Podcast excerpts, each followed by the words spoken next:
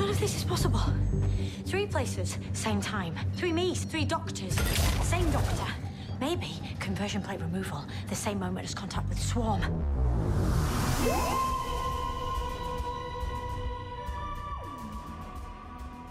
So, Adam, we've come to the end of the six part flux, and I have one question Who are the vanquishers? yeah, right. Like, I guess at the end of the story is the vanquishers the Sontarans, as they led themselves to be, or led themselves to believe, are the vanquishers the umpteen different individuals that we see band together to defeat whatever is going on in this episode. Um, yeah, who who are the vanquishers, Aaron? Who, who, who are, are, the, the vanquishers, vanquishers, and who are the vanquished? Who are the vanquished? Yeah, it's not a the the titles have been pretty straightforward, but this one is a little bit more abstract. Yeah, it, I I agree. I think you could take it multiple multiple different ways. I think there's definitely characters who viewed themselves as the vanquishers until everything went south on them. Well, we've been talking it, we're talking about it, you know, about sticking the landing. We're gonna have to make that call at some point, or at least our opinions on it. We're not we're not the uh, you know ultimate call on it. You know, everybody has their opinion, but but we'll have two opinions about if they stuck the landing or not. Uh, we don't have to say it right now, but you know that's that we are going to have to like make that call at some point. Oh, I, am not saying I'm not saying it right now. We'll definitely make the call. It will we'll have to by the end of this episode. I'm just sitting here grinning with my hand over my mouth. So you can you can feel free to uh, start talking, and I'm going to um, follow along with wherever the discussion may lead. Well, I said that when we review this episode that I'm going to have to watch it at least like three times before we talk about it. I, you know, life gets in the way. I didn't have a chance to do that. So I did watch it twice. First time, just kind of watched it, you know, without any interruptions. Second time, paused a lot. you know, just because, you know, I like to take notes. I like to, you know, so I'm pausing, I'm rewinding, I'm making sure I have the quotes right. Did I really hear that correctly? You know, that, that type of thing. So I've had a chance to see it twice. Uh, definitely glad I watched it a second time. I think there was there was a need for for that. Oh, absolutely. My, you know, I will say that I will tell you one opinion on if they stuck the landing or not, and that was my wife's opinion because she watched it just once as it aired, you know, or maybe not as it aired. We we were on a bit of a delay on our DVR, but she at the end of it was like, "Yeah, I didn't like that," and I was like, "I was like, why not?" She's like, "Because I didn't really understand what was going on the whole time," you know. Uh, um, and I I I kind of felt the same way through a bunch of it. I felt like I was missing some details, or maybe I didn't hear something right, and knew that I would need a second watch. But for people that don't typically do that, people that just want to watch it once and kind of understand, this is sometimes Doctor Who is not the show for those kind of people. You know, I think it it does take a, a certain type of watcher, somebody who does want to be a little bit more involved in the story and kind of seek out the behind the scenes videos, you know, to get a little bit more explanation from the creators or it's especially this this season is not the type of show where you can just watch an episode once, get what you need and move on. I mean, I I wholeheartedly agree. That's there's I think there's definitely episodes that you can do that and we've mentioned them in the past where you have friends over or you're looking to introduce people to the show there's definitely episodes that you can just be let you you can just put on. Um, they're fun to watch. You don't need a whole heck of a lot of context. Just kind of like the main thrust of Doctor Who, who the character is, and what they're what they're doing most of the time. That said, there's definitely episodes, and you're spot on. This series, series 13, these six episodes, the flux, um, the fl- the chapters of the flux, are not those episodes the the entire series is is based off of a an idea, a concept that got introduced in series 12. So you, you kind of have to have that context to move forward. And then to build off of that, there is a lot of things in each of these episodes where it's like uh, you, you you feel like you have to pause, you have to pay attention, you have to rewind, you have to check show notes, you have to do a little bit more just to make sure that you are on the right track about what's going on. Um, as far as watching the, this episode, my experience was a little bit panic inducing. I don't know if anybody else out there is, is, is using the season pass for iTunes or not, but I woke up fully expecting to be able to watch this episode, and it was not available. It was only made available to me this morning, which wow. was a little nerve wracking. So I had to find some creative ways over the past two days uh, to watch to watch this episode. And then my wife's opinion on it was that it was utterly confusing and she had no idea what was going on and it was super short. And the reason being is that she walked into the room with 10 minutes left and thought that was the entire episode. Yeah, that So doesn't she- count. Yeah, she was a little out in the. Uh, she was a little um, not entirely sure what was going on and why it just ended so abruptly. Um, but yeah, uh, we'll we'll we'll discuss our overall feelings towards the end. and they tried you know this kind of experiment of doing a six part season and although i like the concept the the rewatchability is not going to be there because it's not like you're going to just pick up one of these episodes and watch it on its own because they're all so connected and so like if i ever want to go back and be like oh i'm i'm you know i'm kind of in the mood to watch some jodie whittaker doctor this this season I feel like I won't be rewatching because it doesn't have the standalone kind of rewatchability that a lot of Doctor Who does, where you can just kind of grab an episode and kind of watch it for fun. So uh, maybe the the Angel story, just because that one does kind of feel almost like a set aside story, but other than that, they all are very connected, which you know in some ways is good, you know, for storytelling, and in other ways is you know harder to to watch later. Yeah, I I agree. As far as your your thought as the rewatchability, interconnected stories are always so rough, right? Especially, I mean, we've done in the past with previous seasons ranking of episodes. I think to some Uh. extent we can still rank these episodes, but it's a heck of a lot harder because they're so in, interdependent on each other. Um, anytime we have a multi episode story, it's always hard to figure out like, oh, do you keep these together? Do you separate them? Are we quality of story or quality of episode itself? How do you go? The the Village of Angels, I feel like that is one that you could probably jump into just because of the nature of the story itself. Um, there's a lot in there that's just fun to watch without the surrounding context. Maybe the war on the Sontarans with uh, the the jump back to the Crimean War. I think there's aspects of that that could be rewatchable. But yeah, the rest of it is very much interconnected, and I feel like if you're watching one of them, you probably are going to want to start at the beginning and work your way back through uh, back through all of them.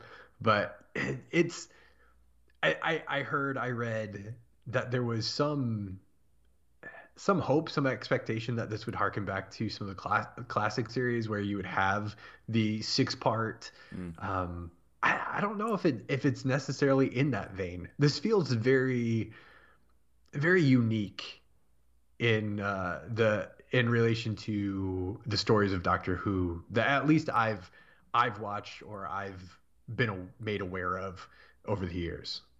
Yeah, I could see the similarities because it's much more like classic Who in that way than it would be modern Who. You know, we've gotten our three parters in modern Who. Uh, usually not much more than that. You know, interconnected story throughout season, but usually episodes tend to stand alone. Yeah. Uh, whereas, yeah, in classic Who, you know, we've watched through some of that. You know, where you'd have like 14 episodes that were all part of one story, and it was almost like too much. Like, oh my gosh, can you please just stop? Um, so yeah, I could see why that comparison would be made because, um, you know, at least in the first couple Doctors that we've watched, that did seem to be the way that they did it. Yeah, there's there's a comparison, but I feel like the pacing is entirely Oh, yeah. different. It's a different, you know, modern storytelling just it's completely different than Absolutely. than that classic stuff where that classic stuff seemed to kind of drag a bit. I could never say that any of these episodes felt like felt slow. You know, it was always it was almost too much going on, so fast paced, so much to keep track of. And you know, yeah, so different for sure. yeah, Classic Who had a lot of breathing room on set, in the episode, in the story, there was a lot of space between everything that was going on.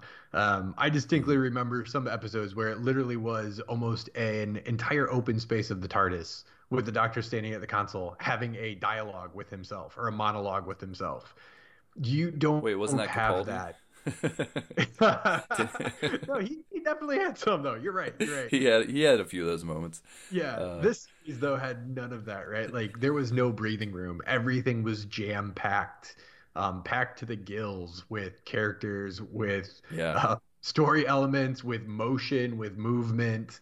Um, there was there was no breathing room in these episodes at all. And if maybe Chibnall heard our complaints that the Doctor wasn't getting enough screen time in in Jodie Whittaker's run because he made three of her this time, so we got no lack of the Doctor from, uh, in this episode. But we'll I think we'll just uh, jump into the the episode review and start talking about it. We got a lot to talk about, and I know our our Bad Wolf Radio episodes have have been running pretty long this this season They've been Because of- pretty darn long because of the complexity, which I'm sure we have listeners that appreciate, you know, the extra time that they can listen to us, but and some that probably don't. But I was gonna say, and I appreciate those you those, those listeners that spend the extra time listening to us. I don't know. When I listen to some of my favorite podcasts, I am always a little sad when it ends. So you know, when it's extra some extra bonus time, that's always nice. Awesome.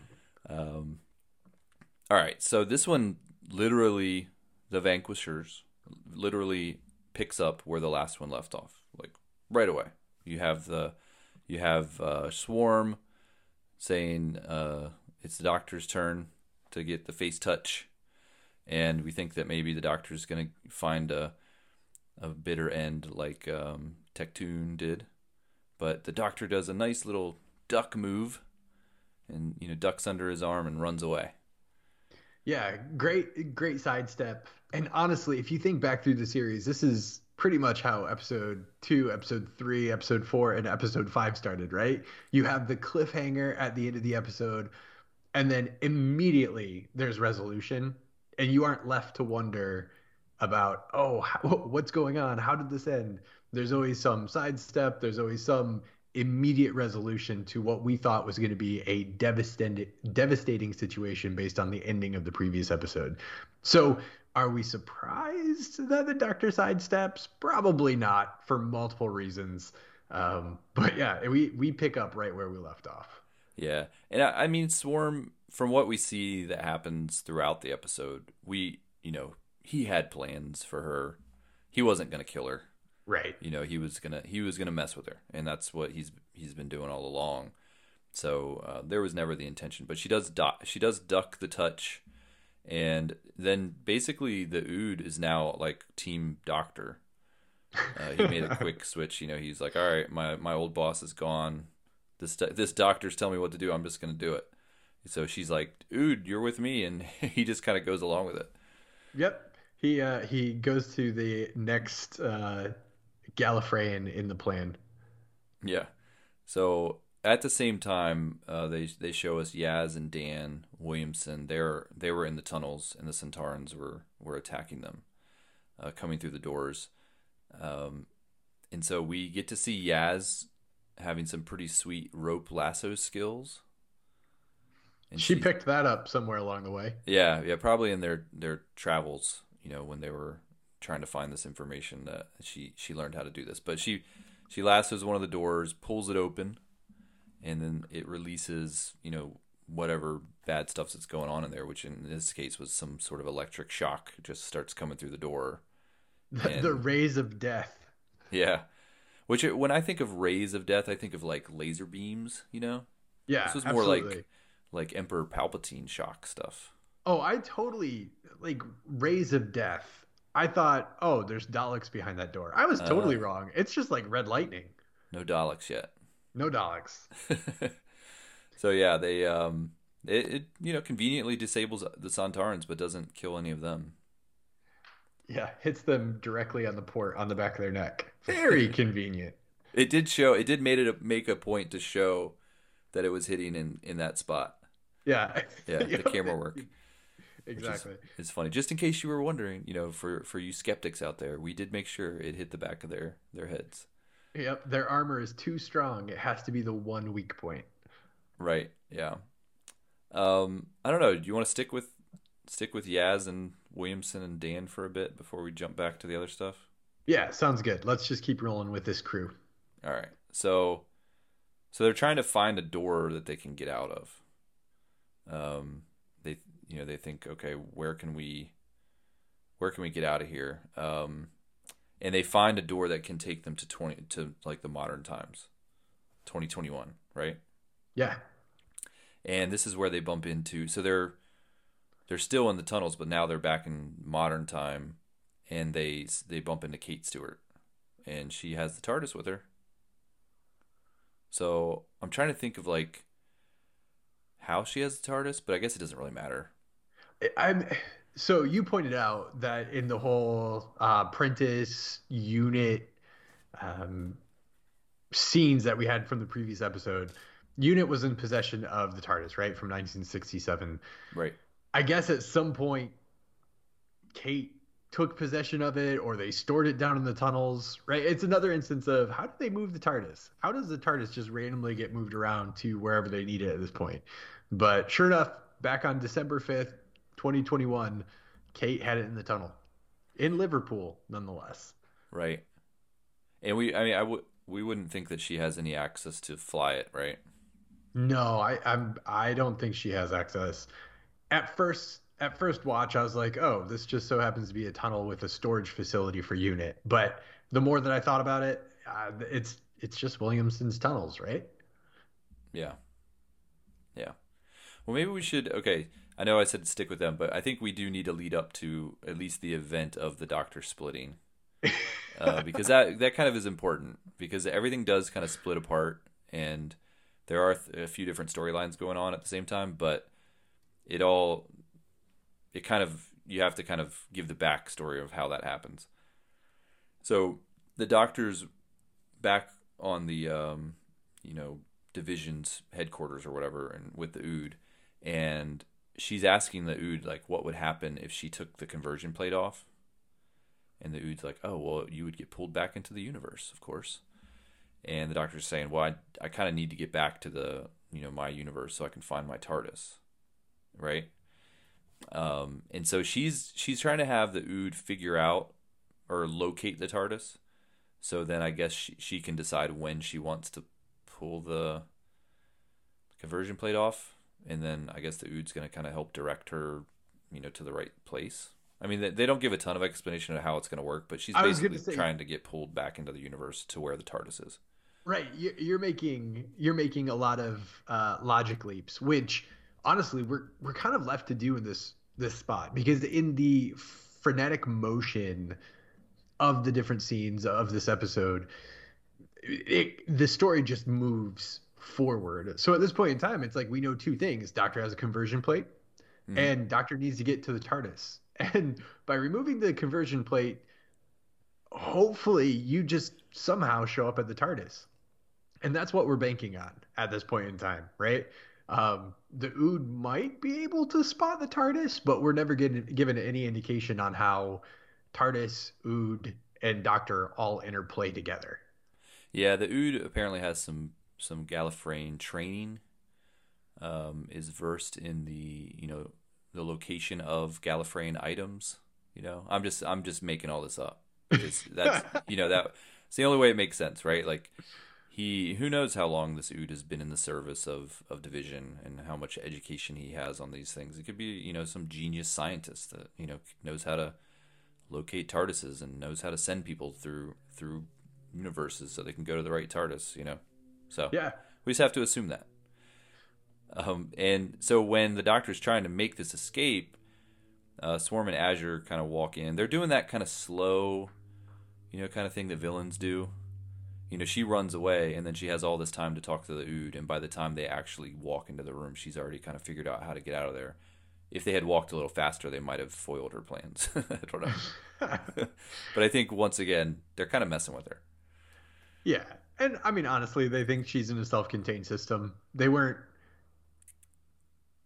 I was going to say they weren't around for the discussion about the conversion plate, but they don't have conversion plates. No, because they use the the psychic bridge Yeah. to get there. So uh, it, it feels like Okay, that actually brings up something I didn't think about. Yeah, how are they still in the the thing without the the conversion plates? I, it, so their powers seem to be pretty immense, and they can kind of go wherever they want, right? Like they were able Yeah. to to go here.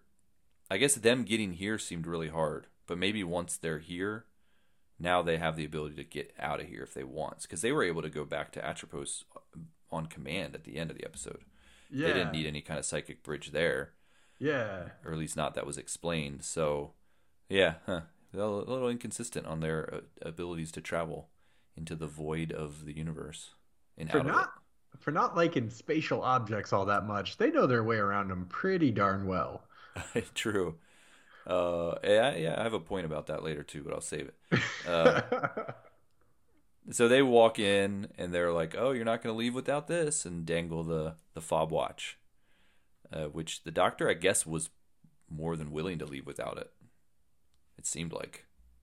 Yeah, she she definitely wasn't wasn't pulled to it. Just in the so after this episode aired, um, there's a little special behind the scenes look. It's about 13 minutes long, where Chibnall and Whittaker both spend time discussion discussing it.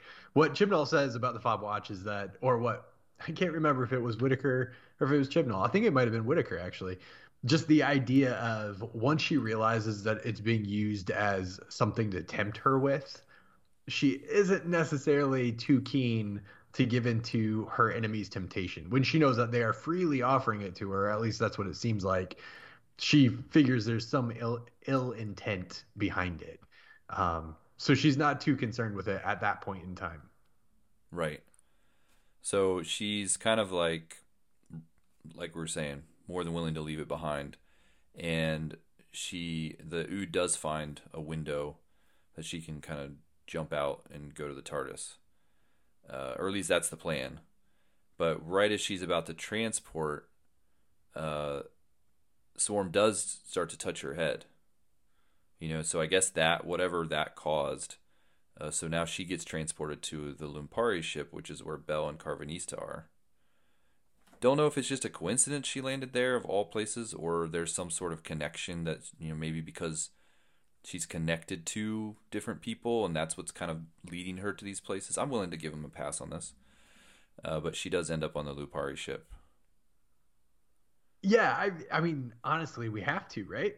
Um, because it's very convenient where she ends up. Not only in this situation, but as the episode unfolds, the other instances or the other instance where she shows up. But yeah, she shows up with um, Bel and uh, Karvanista as they are battling Sontarans.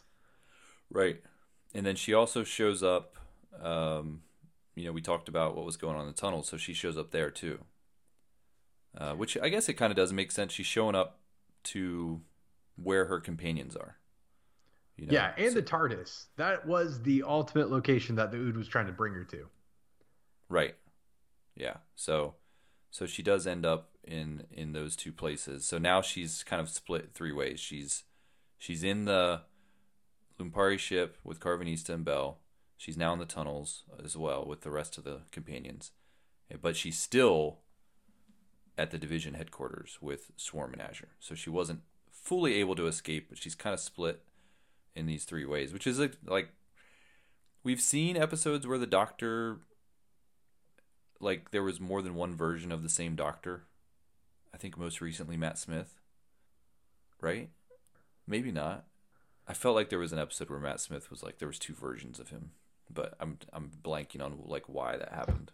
But um but yeah, so it's I don't think this is the first time we've seen something like this, but we've this I think this is the first time we've seen it to this extent where it became like such a major part of the, the plot the separation of her, but also the you know the the you know reconnection of her and and what that means um, played a huge part in this episode, and allowed for the Doctor to be in all three storylines because you know typically this season they have kind of split it into different groups doing different things, but the Doctor's always just in one place. Now the Doctor's in everything.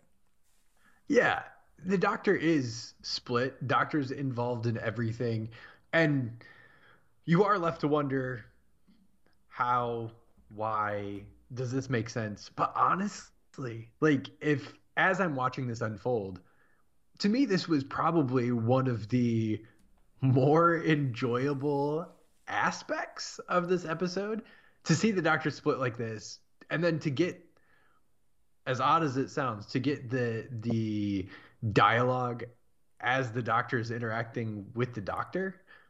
To me this is this is like some of the best we've seen in my opinion of whittaker's doctor in this episode. Um, there's just something about the personality the the joke the jokes that the the jokes that were being told the cleverness the um I, I don't know. There's something about it. I kind of like how it played out. I might not like that it took place but i like how it played out. For her as a character? For her as a character and then just got what we got to see of whittaker as the doctor. Yeah.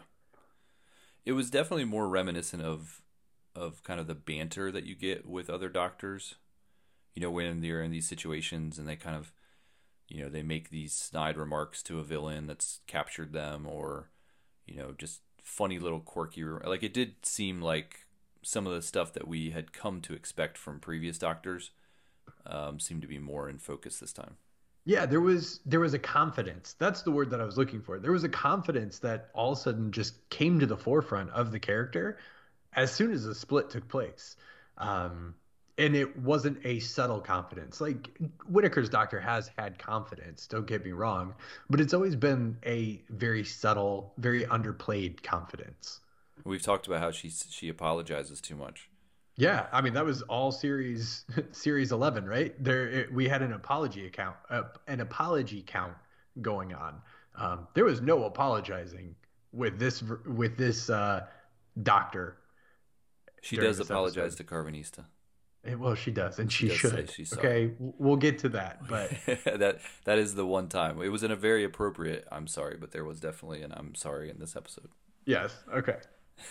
I stand corrected, Aaron. I stand corrected. Uh, but Swarm makes a comment um, that he had, or says, "We have everything we need: division, the power to destroy your universe, and you." So he's kind of setting up, I guess, kind of his ultimate plan here. You know, he's trying to get revenge on on Division. He wants the universe to be destroyed, but he also wants the Doctor as well.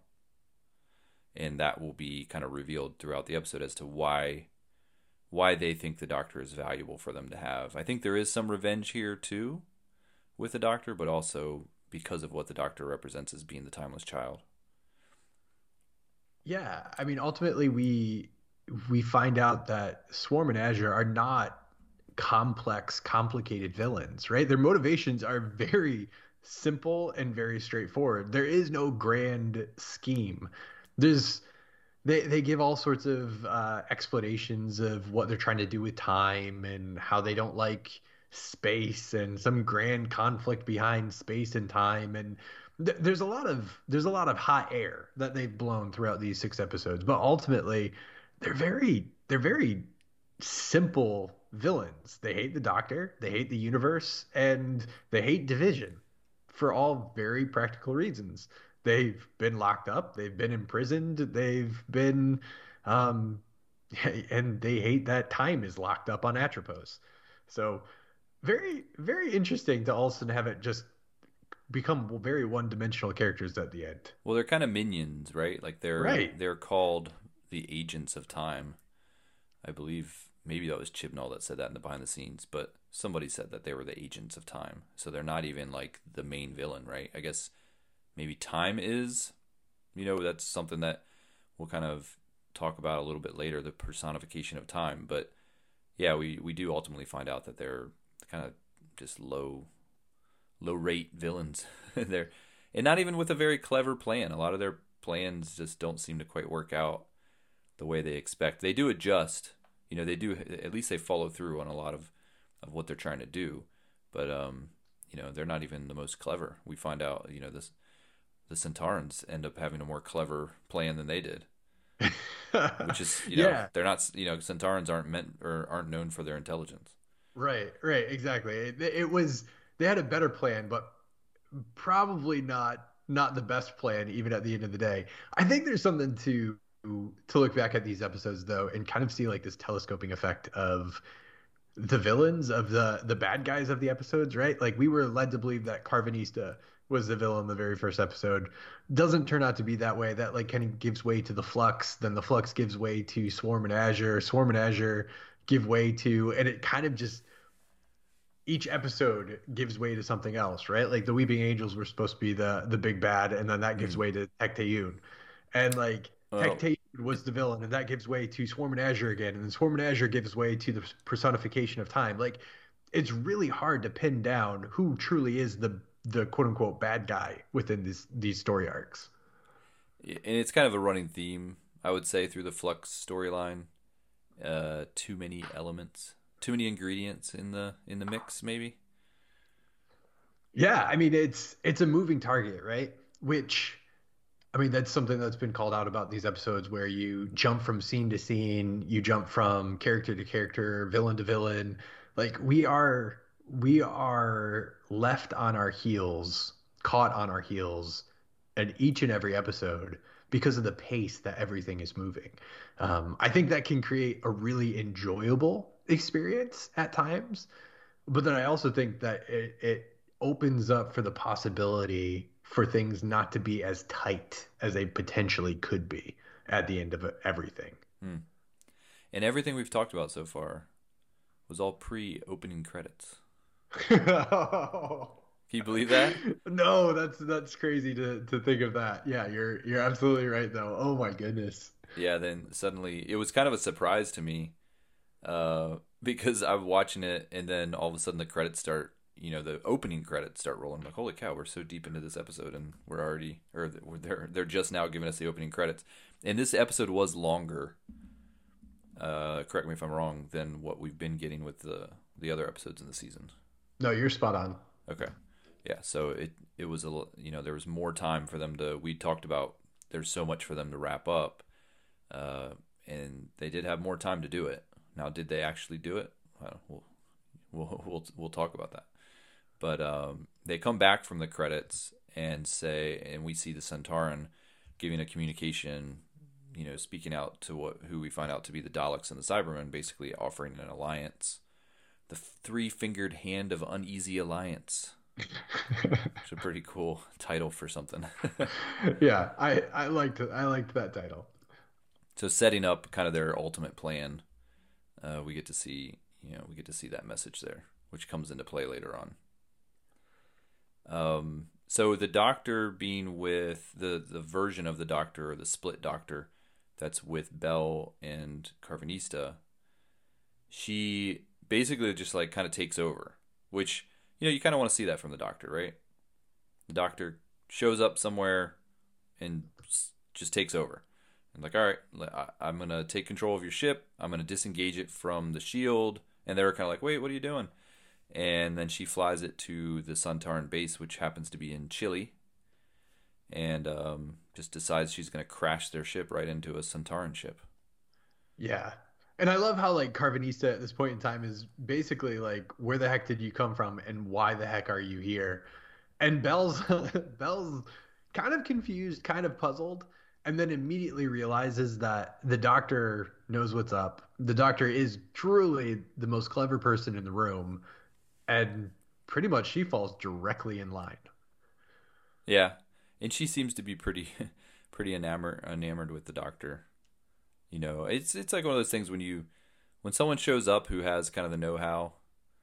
You you know when there's a leader, you know when to follow. Yeah, and I think this is a situation where a leader showed up and and Bel was like, all right, you know, this I'm I'll go along with this. Um, and so they do. You know, the Doctor's ultimate plan is she's going to crash the ship into the Sontaran ship, knowing that the Sontarans aren't going to you know allow it to actually hurt them, and um, as a way to be purposely captured, so she can kind of get into the the ship and try to figure out what they're doing. Yeah, she she sets herself and Karvanista up to be the ones caught, and then Bel would be on a secret fact finding mission, never to be found. Yes, and the and so kind of skipping some of the other stuff that happens with the other characters, sticking with with the Doctor and Karvanista. So they do ultimately get captured, put into kind of like a prison cell cage thing, and the Doctor's starting to remember, you know, her having the the visions of being at the temple and seeing him there, uh, and so she's kind of like realizing. Um, I guess she kind of comes to the conclusion like, wait, did you used to be my companion? And and you I mean right away you can tell based on Karvanista's reaction that she's kind of hit the nail on the head and that's probably the truth. I and she used the term companion, so, you know, I guess they're not using friends anymore. Yeah. She she used the word companion and I mean this entire time from episode 1 Karvanista has been like I can't talk or I'm not going to talk to you about it like I can't talk to you about it. We've known that he's been a part of Division. We had the flashback, but he's not going to talk to her about it. Um, and we find out we find out why. He he he mentions that it would kill him to talk to her about it. And I don't know if you're like me, you immediately have like that twinge in your heart thinking, "Oh man, he was her companion. He's too emotional like it, it, it's such an emotional topic for him he can't talk about it. And then you find out that there's a whole heck of a lot more to the story than just emotions. Like he'll physically die because they they implanted something in his brain. Yeah uh, he, that... he has something implanted that will immediately poison and kill him if he were to talk to the doctor about it. Which which is kind of funny because it's like how does it make that determination how like how far is he allowed to go? Because he's basically just then goes on and talks about it. Like he doesn't say like yeah i used to be your companion and we traveled to this place together. Like he doesn't start to get into details but he's basically confirming it. Like he says um, you know there's a time there was a time i'd do anything for you but you left me. You know so he's talking about it. Um, yeah yeah. i put the whole universe between us and you came come crashing back in as if nothing ever happened. Like he is he has been emotionally impacted, just like how however many other companions that this doctor has gone through. Um, and we've seen the doctor throughout even just the modern series, but even in the classic stuff that we've seen, having different types of relationships with different companions, and some do kind of just get tossed aside. Yeah. And in kind of in a harsh way. And you know, it sounds like Karvanista was one of those, you know, where she kind of you know, for whatever reason, did leave him. Now maybe we find some explanation in the future as to why, maybe not. But it's there is some mystery here as to what happened between them and why he seems to kind of be holding a grudge, um, but still willing to work with her. Yeah, and what I think is what what stuck out to me is the previous episode to this one, we have Tecteun talking to the doctor and basically calling out the fact that, yeah, Tecteun stole, quote unquote, stole the doctor, but how is it any different than the way that she treats her own companions that she brings with her? And it's like immediately following that, we have this this conversation between the doctor and Karvanista, and you you're wondering if there might be some recognition of the doctor there, which is why, or recognition from the doctor there, which is why she says sorry, why she apologizes, because it it struck a chord. It finally landed for her, at least this iteration of the doctor. Um, but yeah, the Karvanista seems like he's uh he's gotten rough. I I hope he never like has this. I don't know. I don't know if anybody else does this, but like you have those conversations with someone when they're not in the room. You're just hashing out conversations that you wish you would have had with them. Hopefully, he never does that and then accidentally triggers the thing that injects poison into his brain. He's gonna have to be very careful to to draw some lines there. Yeah, and hopefully, if this character sticks around uh, in future stories of Doctor Who, that they'll figure out how to maybe fix that so he can talk about it. You know. Yeah, you you think that would be pretty easy to figure out at some point. Yeah, I don't know. It seems like the Doctor Sonic can do whatever she wants it to do, so maybe she can deactivate it or something with the Sonic. Yeah. Uh, the so the the Grand Serpent is with the Sontarans as well, and he is you know so he comes striding in here, and um, Karvanista finds out from the Sontarans that that his whole you know they're all all the other Lupari are dead. The the Sontarans have, I guess, infiltrated the ships, taken them over, and like, you know, blasted their bodies out into space. I think something like that. The Sontaran said. Uh, pretty harsh. So Karvanista is not only now dealing with, you know, the emotional memories of the doctor who left him behind, but now he's finding out that his entire race has been murdered. Yep. It's a rough day for Karvanista. It is. He Oh. is. He is probably the most tragic character in this entire story arc. Only to have uh only to have Dan come and mock him and talk call him a dog and talk about you know getting a treat and all. Dan is so mean to this guy. Hey, yep, he is. I mean Dan does it later on when Dan comes he doesn't know all this backstory, he doesn't know this stuff has happened, so in his defense, uh maybe he was just trying to keep things light, but yeah. I almost felt like they they they went in a little too hard with with Dan and his um speciesism against these aliens that he's coming across. To, somebody needs to sit down and have a nice talk with him about how, how to appropriately refer to alien species that they come across, because that might get him into trouble later on if he keeps uh, keeps referring to the way pe- these aliens look. Um, he's gonna tick some the wrong one off sometime. yeah, I'm glad that he didn't have any any interactions with the Ood. That would have probably been pretty pretty bad to watch. so I guess they so he finds out they die and then they take the doctor away. They're going to take the doctor away to be interrogated by the Grand Serpent. And um, we do get a moment where Karvanista howls, kind of like a Chewbacca esque moment, where like when when Han Solo uh, gets gets pulled away, you know, Yep. he howls and uh you know i had said before i was glad they didn't like have him do stuff that like a dog would do you know like scratching his ear or something but now they they are doing it they they did have him howl. Uh, The howl is not as bad as like scratching behind the ear. i mean might as well. Oh, come point. they've gone all in on he is basically a walking dog. That's how they've referred to him. You know everything they, they talk about. I was kind of th- hoping that they would kind of say okay this is an alien that looks like a dog but you know we're all going to be very respectful and not just call him a dog the whole time. But no they they that's part of the humor of the of the series and of this episode in particular is is mocking the way he looks i don't know why i'm getting so sensitive about it I was gonna say you're you're like taking this very really bothered by personally. That's I, it is it is interesting with with Dan coming in directly after we find out like all this tragic information information about Karvanista. Um, but I mean, you look at him and it's like he is a dog, and how would you expect a dog to react when it's super sad? There would be a howling. Like that's that's what would happen.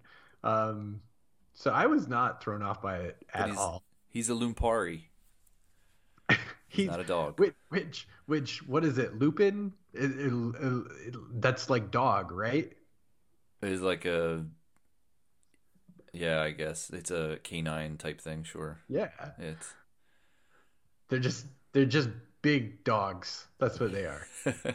maybe they evolved from someone who you know someone took a dog somewhere and then it evolved into them i don't know uh we'll stick with the we'll stick with these characters for a bit here uh because the doctor does get interrogated by the grand grand serpent and i get his big thing is he's trying to find kate stewart he's like asking everybody where kate stewart's at uh not really sure what his hang up with like at this point trying to find her okay, I was gonna ask you that. Like, does his obsession with Kate Stewart make it make sense to you? Because it seems like his entire his entire infiltration of unit was to get things prepped so the Sontarans could show up, and that's already taken place. So I'm confused why Kate Stewart is that big of a deal to him.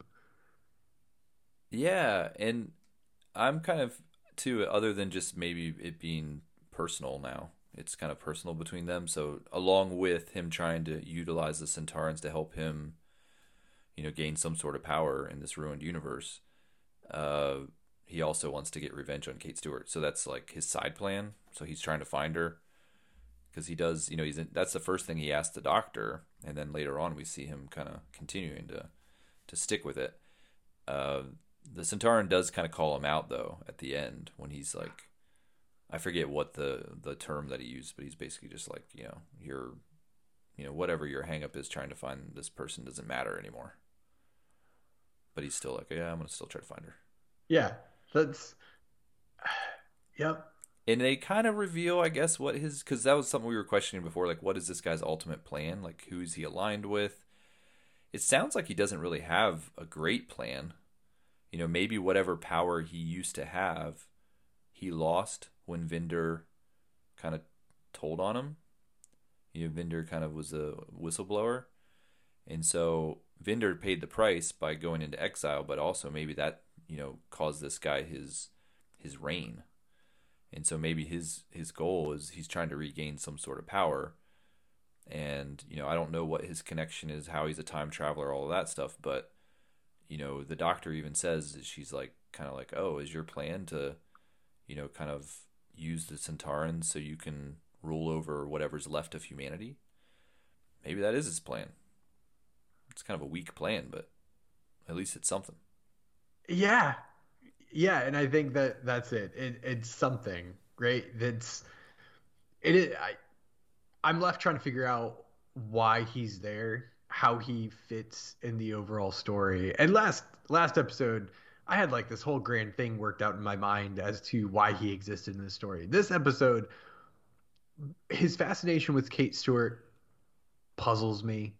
His his overall like what comes next. Like I'm not sure what he's intending to get out of this because it's not like he's going to like overpower the Sontarans all of a sudden and like become or start ruling them. I don't think they're going to allow that to happen. So he's he's going to be limited in what he's going to do. I don't know. I'm here trying to figure out like what his 5-year plan is. And, And they don't don't seem think he to- has one. Yeah, they don't even seem to respect him. You know, Yeah. they kind of, you know, they, they. I mean, they, I guess they kind of talk that way to everybody, but you know, it's not like they're working for him, which you may think maybe he, you know, oh, maybe he's the mastermind and he's just u- using them. I'm sure that's what he'd like to think, but that d- definitely doesn't seem to be the truth based on their interactions. They're kind of tolerating him, if anything. Yeah, and he is very very quickly outsmarted by the doctor. Right. Yeah. And so he's he's interrogating her and she's this is one of those moments I think you were talking about where she's showing that confidence, the oh, banter, Oh, absolutely.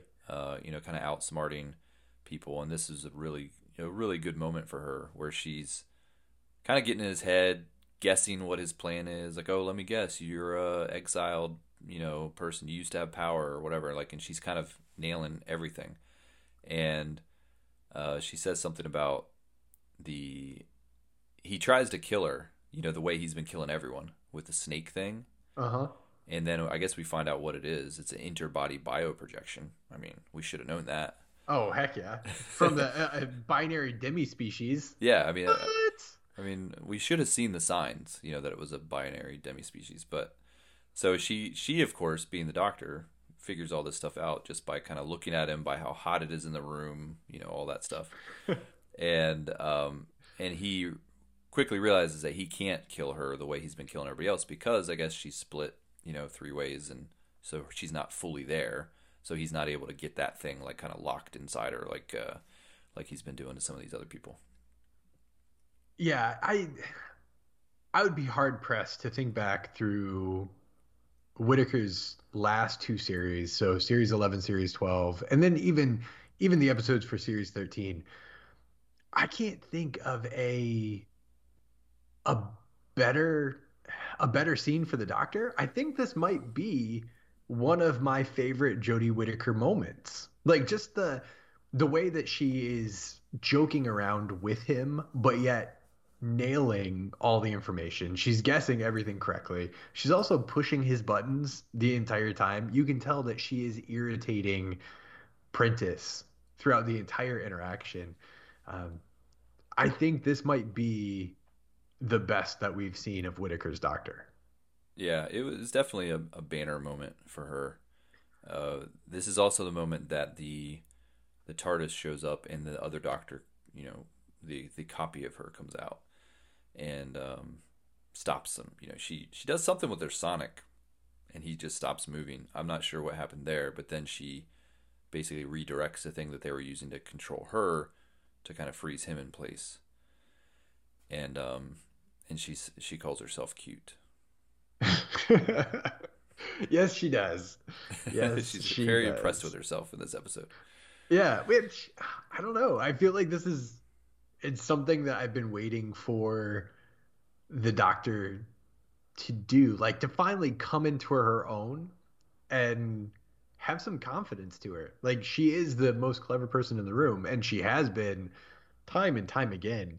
But to have her have fun with it, I think that's what I enjoyed the most. Yeah. All right, so I think we've reached a point here as the doctor's kind of you know now back together. Um, I'll we'll save some more stuff for the Grand Serpent until kind of what happens to him at the end. But um, let's rewind a little bit. Head back up to maybe should we just get Vinder out of the way, or at least like him and Di. Uh, I know, right?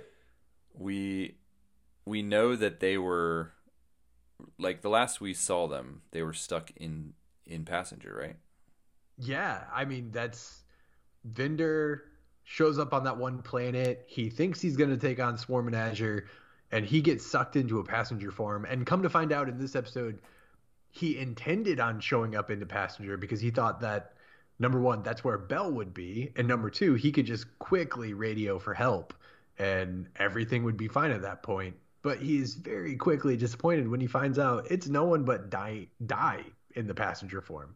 It's him and Di for all eternity stuck inside this thing. you would think that like the passenger being almost some kind of portal to some in some other dimension you know how would you explain you know the bigger on the inside i guess it's kind of like being inside a tardis right Right, right. that you wouldn't be able to necessarily just like hop in there and be like, oh, let me just make a phone call. Know, there'd be some sort of disturbance, uh, or the or be able to fly a TARDIS into there. But I guess with some effort, uh, we we see that, that that is able to happen. But yeah, Di is there all by herself, and Vinder's kind of like, why are you here alone? And she's just like, well, they must think I'm insignificant. But it's like, well, if they thought you're insignificant, wouldn't you have been one of the first people they would have killed? You know, like you keep important people. Right, right. They never really explain why she literally is the sole survivor in this, other than the fact that she's you know has importance to to to character the character that we know, Dan. But you know, Azure and uh, Swarm, I guess they kind of know that. Maybe they just They- kept keeping around for le- leverage. Maybe. Yeah, I mean they know that, but it it doesn't seem like they care all that much. Like who's Dan to them? He's I mean, he's with the doctor, so maybe they see it as like they're keeping her in in their back pocket. You know, maybe like all right, as a backup plan, just in case we need to use this person as leverage or you know as a hostage in some way. Uh, it, they ended up not needing her, you know, so it didn't work out. But yeah, it seems like they got rid of everybody else, but left her there, and then so Vinder and her kind of there, yeah. and you know maybe time passes differently. She seems to have been there a while. She's kind of explored the place. She knows how to jump between she the edge of something that will lead to this other you know wasteland. Um, and then she also knows kind of where the I guess there's just damaged part of on the floor that she ha- can have access to to to mess and stuff up. Yeah, I mean, honestly, the way that you're talking about it is pretty much how how it comes across in the episode, where it's like, okay, some somehow Di is unflappable. She has no concerns about being stuck inside this thing. Um, she's also extremely capable somehow, to the point that Vinder says that she should be teaching courses at the academy on surviving passenger forms. Um, she's explored everything to the point that she found the edge of the realities inside the passenger form. And then she randomly decided to start digging a hole and found all the controls for the the the steps in the door. Um, so yeah, I'm I'm pretty darn confused by Is passenger a like a bean Like a is it is passenger like flesh flesh and bone type thing, or is is it like a some sort of mechanical thing? yeah. Is it a ship or a? That's that's kind of what it seems like it's implying, especially since there's like controls that they can mess with.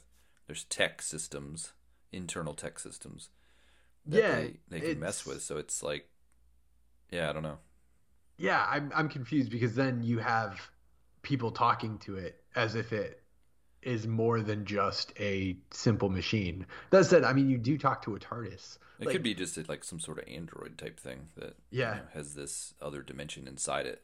Uh, it seems to be known. You know, Vinder has had training about passenger forms, so it's not like it's some kind of new thing. Uh, if you're training in an academy about something, it must be known, you know, pretty well that it made the textbooks. Yeah, known known pretty well, but still he he was confused by the fact that he couldn't use his communicator inside of it. So those two things didn't necessarily line up in my mind where he's like, that- "Oh yeah, we cover passenger form, but I'm completely lost on why my communicator's not working. He working." missed that. He missed uh. that answer on the quiz. That's why he said she should be training because he he didn't remember. Yeah, I I mean this it is it ultimately serves a purpose in the resolution of this episode, right? Like there is a a reason why Di is inside, there's a reason why Vinder's inside, there's a reason that we see how they get out. All of that serves a purpose. Um but it seems like it just kind of takes up space in the episode too. Is so she also shows him how to get out, like we were talking about, how she can activate the steps, and if they run fast enough, they can get out. Uh, which kind of like if she already knew that, why didn't she get out earlier? But um, I guess maybe she did get out earlier and then just got sucked back in. But they do kind of they get out only to be sucked back in, Yeah. and then the doctor, you know, later on comes and and saves them in the TARDIS. So it's like, I I guess maybe I'm questioning what was the point of them even getting out if the doctor could just go into the. It was it so he could communicate. I guess. Yeah, that's Okay. pretty much it because they jump out on a planet where passengers just standing there, just chilling, waiting to be called on. It was almost like passenger was inside another passenger. That's what it It looked was like, like. this big wasteland, you know. It was that weird hazy like planet. Not the same one that not the same one with the ocean that the doctor was in, but there was definitely that same like hazy effect going on. Yeah. You know, Di and Vinder back in back in play. I know I know you were excited to, to get you know to get some more Di screen time. I'm not gonna lie. I was kind of expecting there to be a little bit more to her character and kind of how all that played out than what it ended up being. But you, you you get what you or you take what you can get. We'll see if she's important later. Maybe maybe there's maybe she's important later. We'll see. Um. All right. Let's go back to. Let's go back to Williamson and that crew. So so the doctor. Um, so the doctor's form does end up back in the tunnels, like we were saying before, um, and this is where she kind of finds out, like how long they've been apart. Yeah. So she asks Yaz, like, "Oh, how long has it been?" And Yaz's like, "Oh, you know, it's a few years." And you could tell the doctor's kind of bothered by by that that her Yeah. companions have been kind of doing this on their own for a bit. Um, Yaz and Dan, I mean, this they've spent a lot of time together now Yeah. to, to build some rapport. You can see them kind of going back and forth at each other. Um, definitely seem to have built a friendship. And I don't know how long Yaz spent with with Graham and Ryan, but I don't know. Maybe she's been with Dan longer. She's probably been a, she's been with the doctor and Dan longer than she was with the doctor and Graham and Ryan. Is my guess. It definitely seems that way, especially when it's like you live two years in real time with Dan. and in the circumstances and situations that they found themselves in, I'm pretty sure they probably got really close. Um, I don't think real time that she had the equivalent amount of time with Graham and Ryan. Um, at least it doesn't seem that way. So, yeah, I would say that they would be pretty darn close at this point. Right. And we do get some Williamson backstory Yes. more than the wiki, more than Wikipedia uh, would tell you about his history, since he is a real person. We know that now.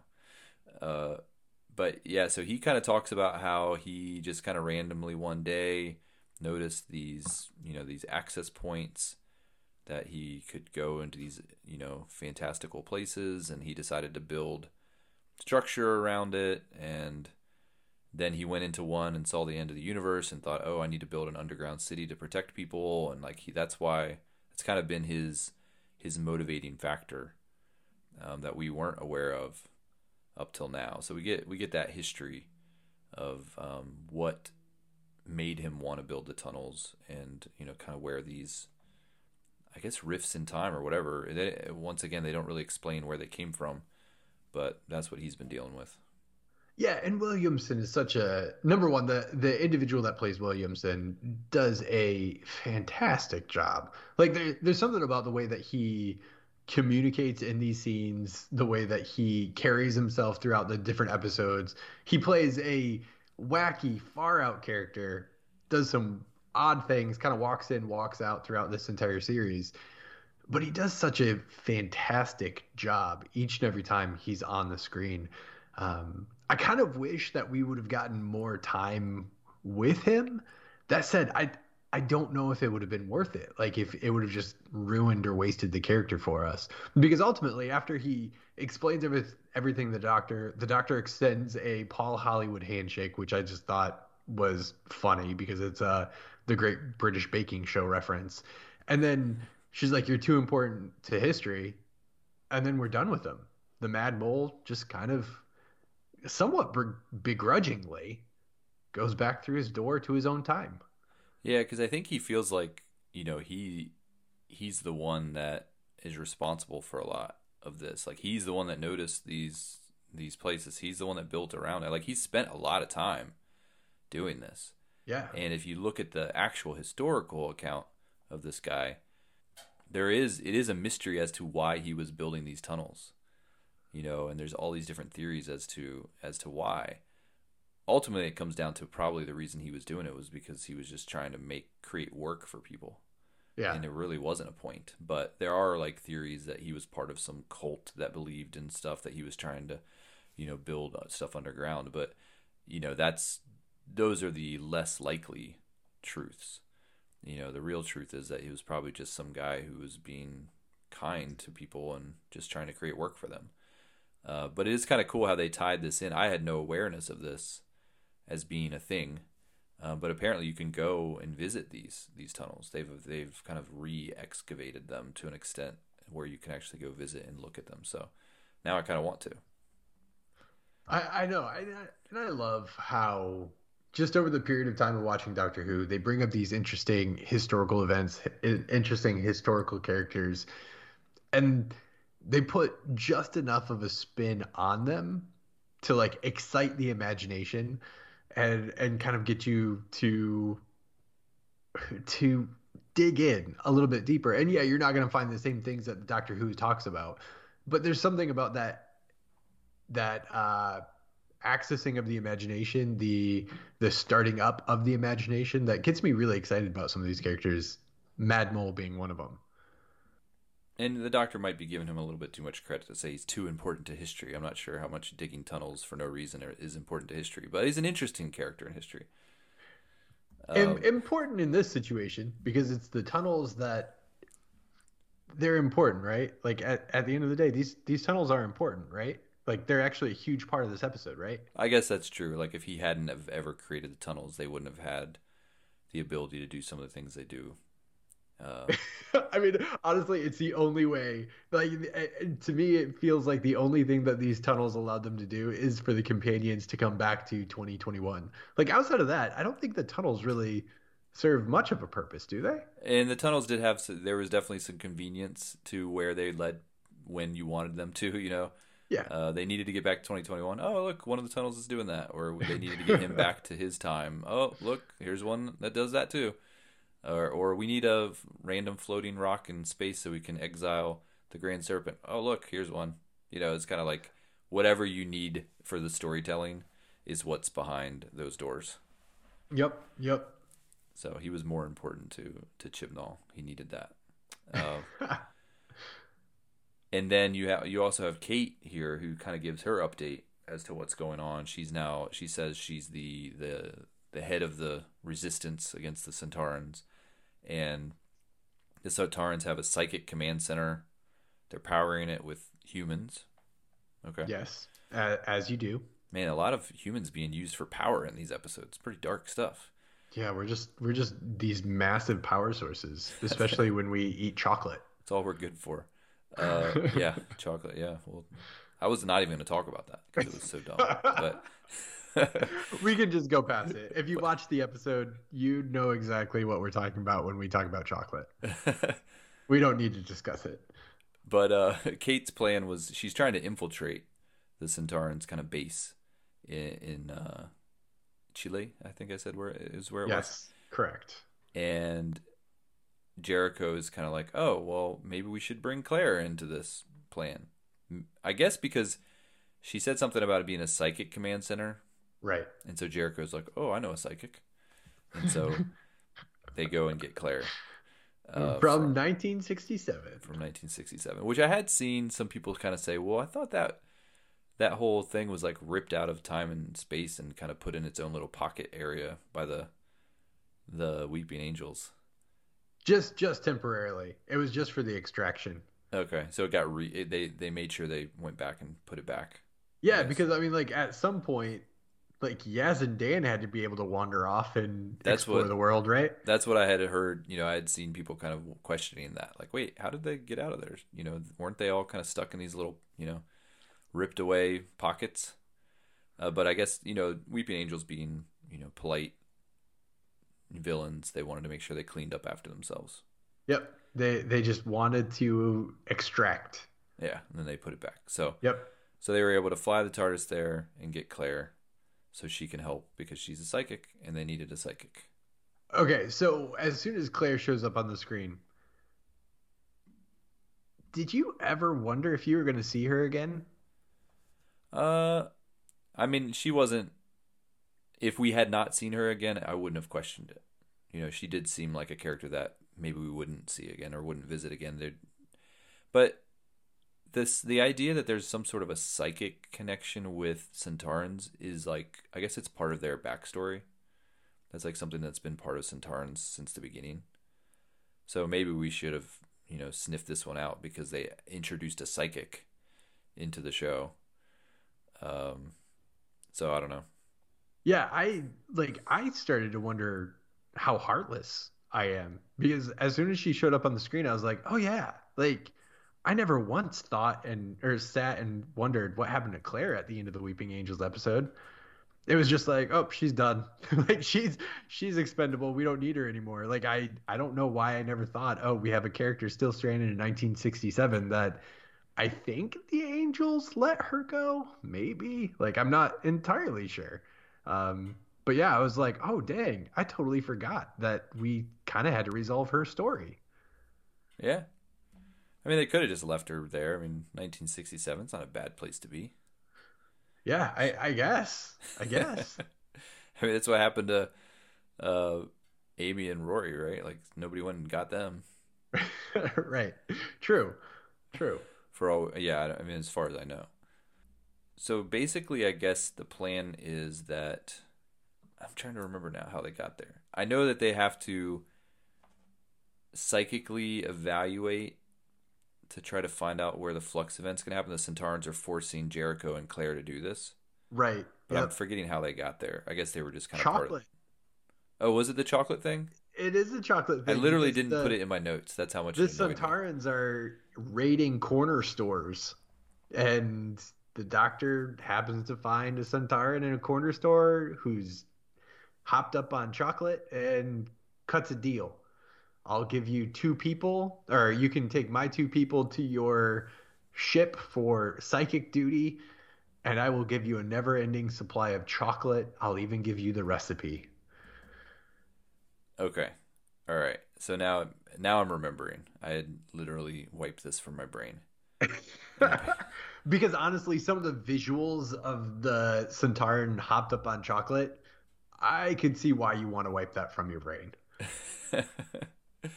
yeah, this book like once again kind of like the uh the the guy in Nepal just didn't work for me. like I didn't find the humor in it. I just thought it was kind of dumb. It seemed to be. Apparently, it's not something that previously has been a thing with Sontarans. I thought maybe it was. Maybe it was like a nod to like the classic series, like oh they're addicted to chocolate. But I guess this is a new thing for them. You know, interesting idea for the writer to use this as the vessel for them to get. You know, okay, well we need to we need to infiltrate, so we're gonna do this as the way to do it. You know, I know. Yeah, I I I was a little thrown off by this. I would I take the guy in Nepal all day long. I thought he was funny. This one was just like I'm not entirely sure how I feel about this. As Yaz and Dan like throw chocolate and soda at this guy. It's just like oh okay, I guess this is what we're doing now. Yeah. So, yeah. Jericho and Claire, they're kind of being tortured, and they have to try to. They're trying to figure out where the flux event's going to happen because that's important to the Sontarans Right. because they have a plan with the Daleks and the Cybermen, and they want to make sure that everybody's in the right place at the right time. So they're going to use. I don't know why they would think because apparently they've been doing this to other people, other humans, and they're just burning through people. But like, I don't think it's like a general power of humans to be able to like psychically find stuff, and there's not that many. Doctor Who tends to stay more scientific than like supernatural. Although this episode is kind of not doing that, but the idea that there is an actual true psychic um, and there's no kind of alien power or whatever to explain it away is it's it's kind of an interesting move for Doctor Who uh, to to rely on someone's psychic powers. Yeah, there's a like it seems like this is another one of those instances where the doctor makes sense of it, but I'm not entirely sure what it means because at one point the doctor's like, "Oh, metabolic processing, lesser gravity, restorative gas composition, that would provoke uh predilection, like being able to predict stuff, and that's why they're raiding corner stores." Like does I- guess that makes sense. Uh, Maybe like food and stuff helps psychics. I don't know, but it seems like there is some in-universe explanation of why this works. But yeah, you're right. Like it seems like Claire is one in a billion that they're burning through right now. And they're like, "Ooh, this one's different. This give her- one's special. let's give her let's let's up the the ampage here and and then she does end up you know i guess through what they're doing she does end up locating the what they're looking for Yep. She spots it. let's save the stuff with like the doctor and azure and swarm we'll save that but Yeah. let's jump back to some stuff that we've kind of skipped over so the doctor there's two doctors now uh, that are together with now with yaz and dan um, Dan actually goes in and, and kind of opens the cage for Karvanista. And Yep. that's when he's kind of being rude to him about being a dog a couple times. And then, um, so they're all back on the TARDIS except for Jericho and Claire at, the, at this point. Jericho and Yeah. Claire are still captured. Everybody else has kind of found their way together. Including Vinder and Di. Yes, and we find out that the psychic or the um, that Jericho and Claire have these these transport rings or transmat rings Yes. with them, so they're kind of like tipping us off as to what their plans are to to get them out of there. Um, Doctor realizes that Bel is pregnant Yes. and that her Tigme is it called Tigme? Yes. has been recording data, uh, which included the Sontaran transmission, which was the message to try to partner with the Daleks and Cybermen. So that kind of trips something in the Doctor's brain, like, oh wait, why would they be trying to partner with Dal- Daleks and Cybermen? So jump in whenever you, whenever I say something that that sparks something. But the Doctor then connects with the other two Doctors, um, like psychically to try to help figure out what's going on. And the ta- the TARDIS has also been analyzing like the makeup of the flux, and they realize that the primary material is antimatter that's created outside of the universe. yep. Right. Yeah. I mean, it, it- that is this is the flow of the episode, right? Like you have that moment where the doctor does the whole touch the temple contact the three of them combine they formulate the plan right like it, it sounds like they have an understanding of what the sontarans intend based on the makeup of the flux being antimatter. And then the doctor who is still on the space station has access to the ood to try to convince them to if i'm remembering correctly decrease the intensity of the flux like Yeah. weaken it somewhat. Because the whole idea is that the flux is antimatter. What stops antimatter is matter. So if we could just shove as much matter into this antimatter as possible we should be able to stop it pretty much satisfy its hunger for rampaging through the universe Right. It will if there's enough matter consumed that the antimatter will cease to exist. correct And the doctor kind of figuring this out. We'll give Kate some credit here too, because Kate and the doctor were kind of talking back and forth and kind of figuring this one out. Um, one version of the doctor and Kate, and so they're. I guess this is kind of making the doctor realize why the Sontarans are pulling, you know, pulling the Cybermen and the Daleks into this because she's like, oh, she, they're gonna bring them here at a certain time where they know the flux is gonna hit because it's gonna destroy their enemies, and then they'll be protected by the the shield that was initially meant to protect the Earth. They're gonna be able to reconfigure it and protect themselves, so then the flux will kill their enemies. yeah But then another layer to it is not only will it kill their enemies, but it will also, because of the mass of the enemies, would uh, essentially the matter from that would would be enough to stop the antimatter, and they would be free of the flux. The Sontarans would, and would be then free to rule the galaxy or universe of whatever's left of it. Right That's kind of their ultimate plan. Which, I mean, the Doctor even kind of says, "Oh, it's kind of a clever, clever plan." Maybe wouldn't have expected that from Sontarans. Yeah, I mean, it it seems like again, as the audience, right? We're we're just left to look at this or left to listen to this, watch it, and shake our heads, being like, "Oh yeah, that makes sense. Matter stops antimatter. Like this is a great plan. Lupari shields stops the flux. Like why wouldn't this be a good idea? I mean the the actuality behind of it, behind all of it, no idea. Sure, it, it sounds good to me.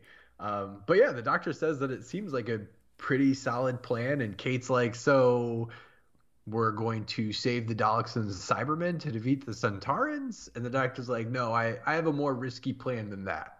Right. So I I did kind of question the logic a little bit of the plan or the kind of quick fixability of it because we had talked about oh is there going to be like a simple solution it seems kind of generally a simple solution you know antimatter is you know if it consumes too much matter it stops but it's basically consumed the whole universe already Yeah, not wrong. so like did the Sontarans like calculate how much would be left? like or like, okay, we're gonna let it destroy the entirety of the universe and then we'll bring the Daleks and Cybermen here and we know that the mass of them is gonna be enough to stop the flux. Or are they just kinda guessing and hoping? Because it does seem like kind of a interesting like the universe is a pretty big place and it's already consumed all that. What what would make them think that uh, you know, a couple armies are gonna stop it? Right. I, I wholeheartedly agree. like it seems like this is just their their last or their best guess, and then they're just banking on whatever's left. The Lupari shield will be able to prevent it. But as we find out very quickly after this, they horribly underestimate the power of the flux Right. And the cleverness of the doctor. and the cleverness of the doctor. Because the doctor's plan ultimately is that Karvanista, because of his knowledge of Lum- Lupari ships, is able to send some sort of a pulse through this all of the ships and which is going to stun or knock out the Sontarans that have taken over the ships. Uh, so now they are no longer in control of the ships to I guess put them in the right formation, or maybe they were in the right formation, but now now uh, Karvanista has the ability to change the formation, uh, which means that the Sontarans are no longer going to be protected. Right. It's basically going to be behind the Sontarans instead of in front of them. Right. And so the doctor, you know, kind of lets that happen. And then when the flux comes, not only does it destroy the Daleks and the Cybermen, but it also destroys the Sontarans. Uh, yeah. So once again, our beloved doctor kills an entire race. Three entire races. Oh yeah, I mean, I guess she could have saved them if she wanted. Uh, I don't know, maybe not, but she definitely caused uh, a race, meaning the Sontarans, who had figured a way to protect themselves. She caused them all to die by Yeah. by sabotaging them. And and the doctor almost along the same lines as the Sontarans almost anticipates that the amount of mass from these three massive armies would be enough to stop the flux. And then the Lupari shield would would do the rest. But that simply is not the case. The maths just does not add up. They need Danny Pink to help them with maths. I was gonna say I appreciate the the use of maths. Uh, we have to talk because now the Sontarans have have been wiped out, but along with one of our favorite characters, Yes. uh, the escape attempt from Claire and Jericho doesn't quite go as planned. no. Uh, they have these transport rings. Claire gets right out of there, but um, Jericho, I mean, your clumsiness is is the end of you, my friend. Yeah. He drops somehow his ring. he chucks it across the ship. Does he chuck it on purpose? No, I'm, I'm just Okay. saying, like, it flies far enough away from him that it, He that it. it was detrimental. He yeeted it, as my son would say. Uh, and it hit yeah he drops the thing it bounces he, he doesn't have it he you know confidently uses a blaster you know shoots shoots the door shoots you know shoots at the sontarans but some random blast hits his ring i don't know if it was his or one from the sontarans but it destroys his way off the ship and you know this is along with i'd say the karvanista part where the Car- where karvanista's struggling with like the doctor abandoning him uh, was pretty emotional. This is a pretty emotional scene for me. I really like this character, and I I was sad to see. I was sad to see him go. I thought they put him. I I, I thought they sent him off in a, a nice fashion. Um, he has a couple cool lines at the end. You know, he's like, "Who has had a life like mine?" Uh, as he sees the blast coming through, about to take him out, he says, "What an awfully big adventure." yeah. Um, yep. So yeah, I one mean- of one of the better guest stars of recent memory. I mean, what an awfully big adventure. That that seals it for me because that's almost a straight up Tolkien reference, um, which is, I don't. It, it it fits the time, right? Um, Jericho would have been familiar with. Ah, I don't know. That still might be a little early, but anyways, I appreciate the line. But the one that sticks out to me is, "I, sir, am Professor Eustacius Jericho, scourge of scoundrels." I wish I, I wish I had written that in autobiography. What a good title. I, he's such, he was such a good character. Um, for the short period of time that we got to spend with him, I was bummed to see him go out this way. That said, it does seem like a very fitting end to the character, um, especially if we aren't going to get to spend more time with him down the road. I don't want to think that this character just goes back to living in 1967 and has no further adventures or other experiences. I, I like to know that he he he went out in a good way. Right? He's too big, too big name of a star to have. You know, they're not going to just like, oh, this is going to be a recurring character. Like he probably signed on. Oh right. to be in a handful of episodes and be done because you know he's he's a notable enough actor who's probably got other projects going on. Uh, so it was nice to see. I, I like it when they get these kind of more familiar faces and just a quality actor like him who played the part so well. And if I if I had to pick of the people you know who are left at the end of this episode where you're like, oh, we may see them again, I would have rather Jericho survive and maybe somebody else not make it. But um, but yeah, he, you know, I get why that you know he he's a character that probably isn't going to be revisited. So why not why not send him out in a blaze of glory? Yep. So after that, like you said, the maths were off. There's a, there's some residue flux left, and who comes up with the grand idea of passenger being able to absorb the rest of flux? Di. Di. Di does. That was her whole purpose. That's why we were always questioning why this person matters, but they just needed her just to come up with this idea. No one else could have come up with this. Nope. No one. No one. So she was she was important, Adam. Yep. We can't She question her importance now because Nope. they gave her this one line. Uh, so yeah, they passenger because you know as we've talked about, bigger on the inside, expansive, all these places inside of him. Uh, I guess if he Endless matter. Yeah. Endless matter. he can he can open up and pull it in. I feel like I missed a detail because I don't know. The doctor does say um, that they could summon the passenger to absorb the rest of the flux. And so, how do they summon the passenger? Hey, passenger. They they have a, a recall button or something, or maybe there's some sort of psychic connection that you know the doctor has Yeah. that she can summon a passenger. I it felt like I like I literally felt like I missed a line that maybe explained that the passenger could just be called, recalled, or called into wherever they want. Because suddenly they say that line that you know you can summon the passenger, and then the passenger just appears in space, floating in space right in front of the flux, and just willingly participates in this plan. Yeah, I mean, it, when Di and Vinder initially escape from the passenger form, contact the doctor. They get sucked back inside. The doctor shows up outside of passenger. She does make some comment about basically the passenger just waiting for its master master's command that will never come. Yeah, I don't like. There's some they they allude to this idea of summoning the pass passenger, but they don't, as you mentioned, give additional details in regards to like how is that actually done. So I think we're just led to believe here that the doctor does something that allows her to summon the passenger at this point. Like, is she now the the mas- the master of this passenger form? Um, either way, though, the doctor refers to it as mutually assured dis- extinction. So this passenger doesn't exist anymore after it absorbs the uh, the flux.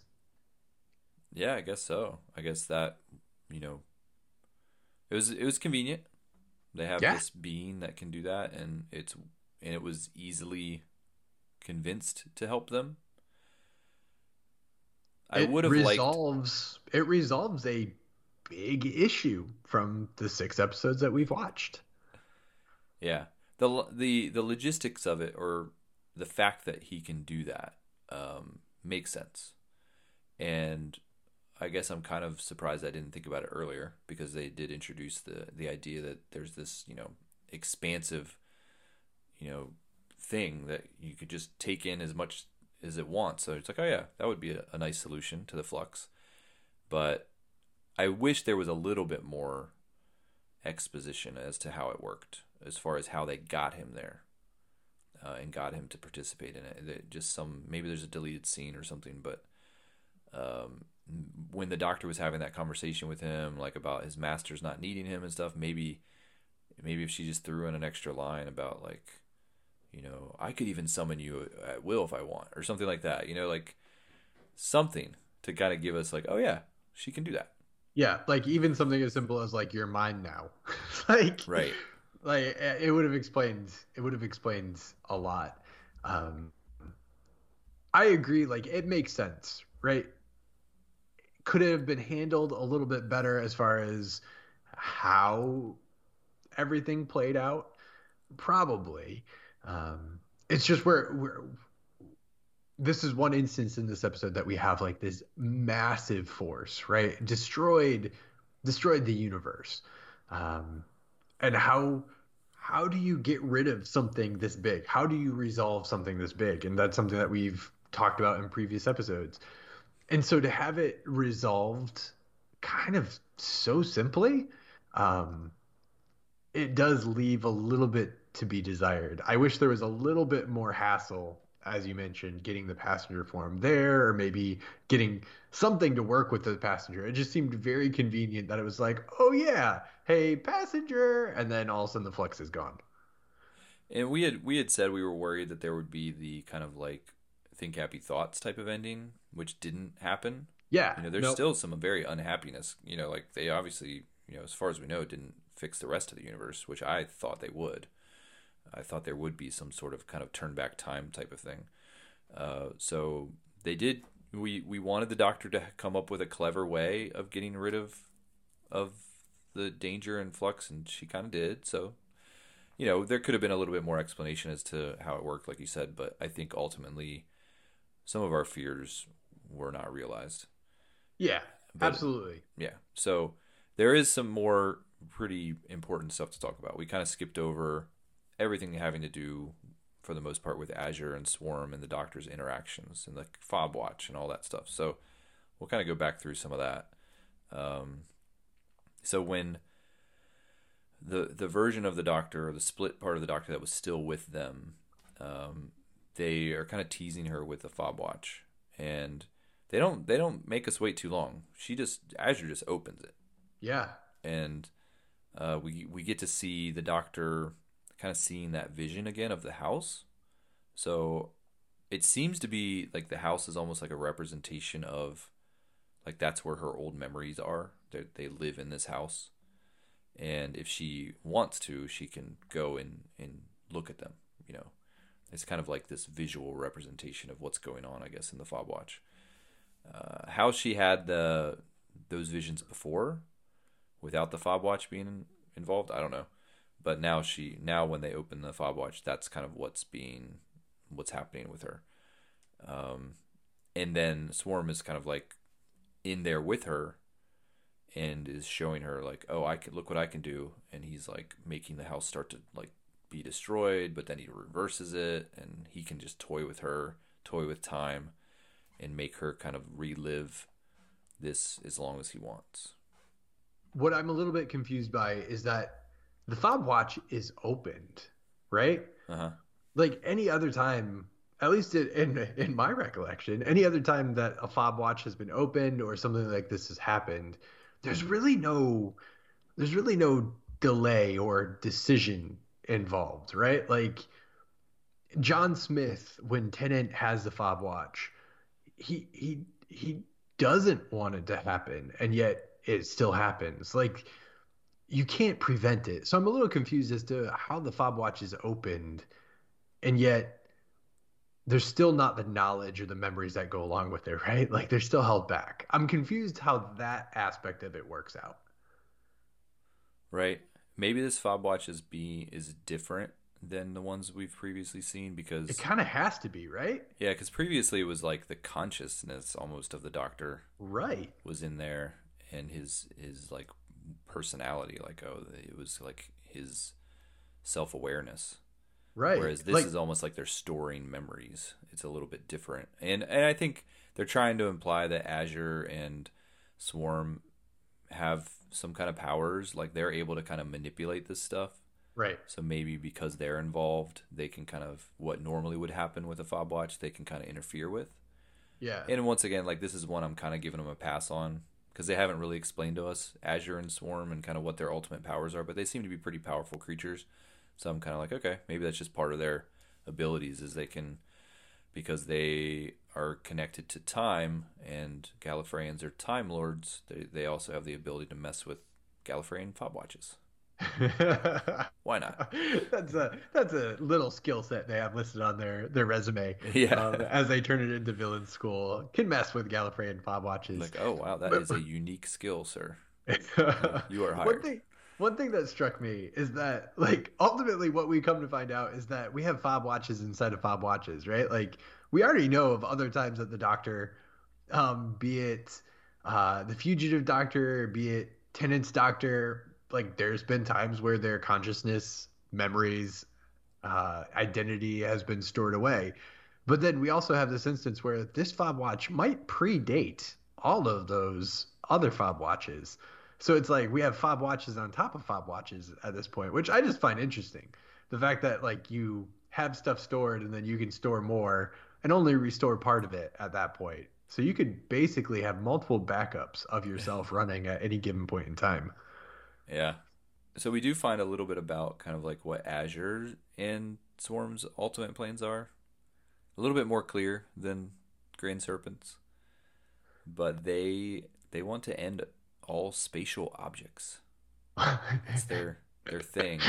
yes. And um they kind of want the doctor to to like have to see it because she's she's kind of talking to the doctor Azure's talking to the doctor like you know you care your your problem is you care about like living things. And you want to see things live you want to see things prosper and grow. And like isn't that kind of like everybody? You know i don't know that that's a doctor thing that's kind of just like a human thing. But um maybe they just don't get it you know to them like the idea of like spatial things growing and thriving doesn't matter. All they care about is time which is supposed to be destructive uh, so they ultimately they want to see the universe destroyed, but they want the doctor to watch it, and then they want to do it all over again, and then just keep doing it, and that's the way that they're gonna like get their revenge on the doctor, is they're gonna just make her watch the end of the universe over and over again. Yeah. Yep. They well, also, they seem. no, go ahead. I was gonna say they seem to lack the recognition that the, they themselves are spatial objects. Like I think towards the end we get the sense of they're they have like the ultimate goal of ascension or they're not not opposed to this idea of not being spatial objects anymore um spatial beings. But it, it's like you can't necessarily destroy everything because then you yourself would cease to exist. Right. I guess. Unless they're just kind of like physical representations of something. I don't know. They they are what are they called again? Uh ravagers, ravagers. so they're like a thing I guess. Yeah. And I think Chibnall even mentions it in the behind the scenes stuff. He kind of talks about them being these powerful beings and the, the agents of time. So they there is some connection with them and the in time itself. They're obviously not as powerful as time, but their ultimate goal is, you know, when they're using the flux, they want the flux to to destroy the temple of Atropos as kind of like a final thing so they can because that's what's containing time. And right. So if they can destroy that, then time will be released, and who knows what that means for you know because time. It's it's kind of an interesting idea that they're like giving time like this personification, and it's like almost like this deity. Once again, right. Doctor Who tends to shy away from kind of the more supernatural and even when there have been super, supernatural elements in Doctor Who, they tend to explain it away with science. So it's like, oh, well, that's an alien that has that power, or that's some kind of scientific thing, but it's not like a god. Like even very powerful alien species in the past that people thought were gods, but they're not gods. Whereas this is almost like time. Like time is something that I don't think we even can like fully grasp as humans, like how it all works and they're giving it like a personification now.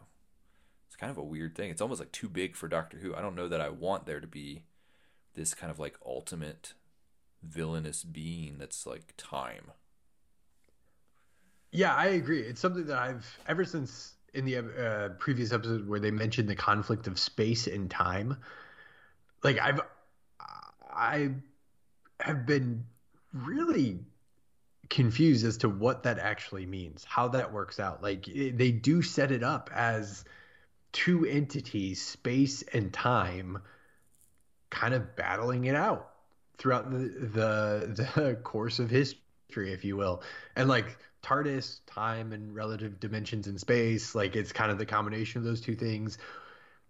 Having these two things, these two entities personified, um, it does give a really interesting dynamic, and I'm not entirely sure how I feel about that moving forward. And you know, at least one of these things are going to come back moving forward.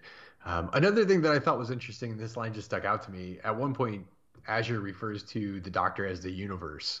So, like, she herself is a representation of space, right? She's the, mm-hmm. the representation of the universe itself. So again, we have that conflict between the universe, the Doctor, which I I probably am taking that way too far and what the, the intended meaning there was, but we have space, the universe as the Doctor representing space, and then this personification of time that we get at the end. It's almost like Chibnall is trying to top everything that's come before. It's like, oh well, Uh, we've had all these kind of different villains that the Doctor's had to deal with, but the Doctor's never had to deal with like a villain like Division, you know, Right. Who who can like begin and end universes. You know, it seems like the the Division is now this more powerful entity than we've ever seen before, and has been controlling things behind the scenes that we didn't even know about. And now it's like, oh, and then you know what else I can do that's even bigger than that? I'm gonna have time be a villain. You know, that's that's a whole nother like, level of of something that the Doctor would have to deal with. It's like how it's almost like they've gone too big and where do you go from here you know this it's almost like time and now has to be the ultimate villain in doctor who and that's something that the doctor you know will probably continue to face in the future Yeah, I mean it's the idea of time lords and the way that they've set this up where there's like this this temple construction uh this planet that has confined time that time lords that Gallifrey that the division are responsible for. Like it it does seem to lend itself to time lords putting time this personification this this deity this entity in captivity right? Like there is this conflict then between the time lords who are controlling time and time itself and time wanting to be free. So i get it to that extent. I just don't know if i want to see it. I, I just don't know what's going to happen from this point forward right? Like you i haven't ever seen it couched that way put into that form before and I feel like that's where we're going, where there is going to be that conflict between Time Lords and the, this concept of time that has been imprisoned by the Time Lords. so swarm and azure bring the doctor to atropos uh, with the plan to sacrifice her to time um, they i think at this point they still think that the whole flux you know plan is going to work uh, they believe that they're going to take the doctor to atropos and the you know flux is going to destroy the planet free time and when time is freed they can sacrifice the doctor to time. The timeless child would be a great sacrifice to, to time but when they when they get there and time does show up time's like you know did you just come here to show me that you failed? Because i'm still trapped here. And that's when they realize that you know the flux didn't work out. Yes. And the, the so time pr- first shows up looking like swarm.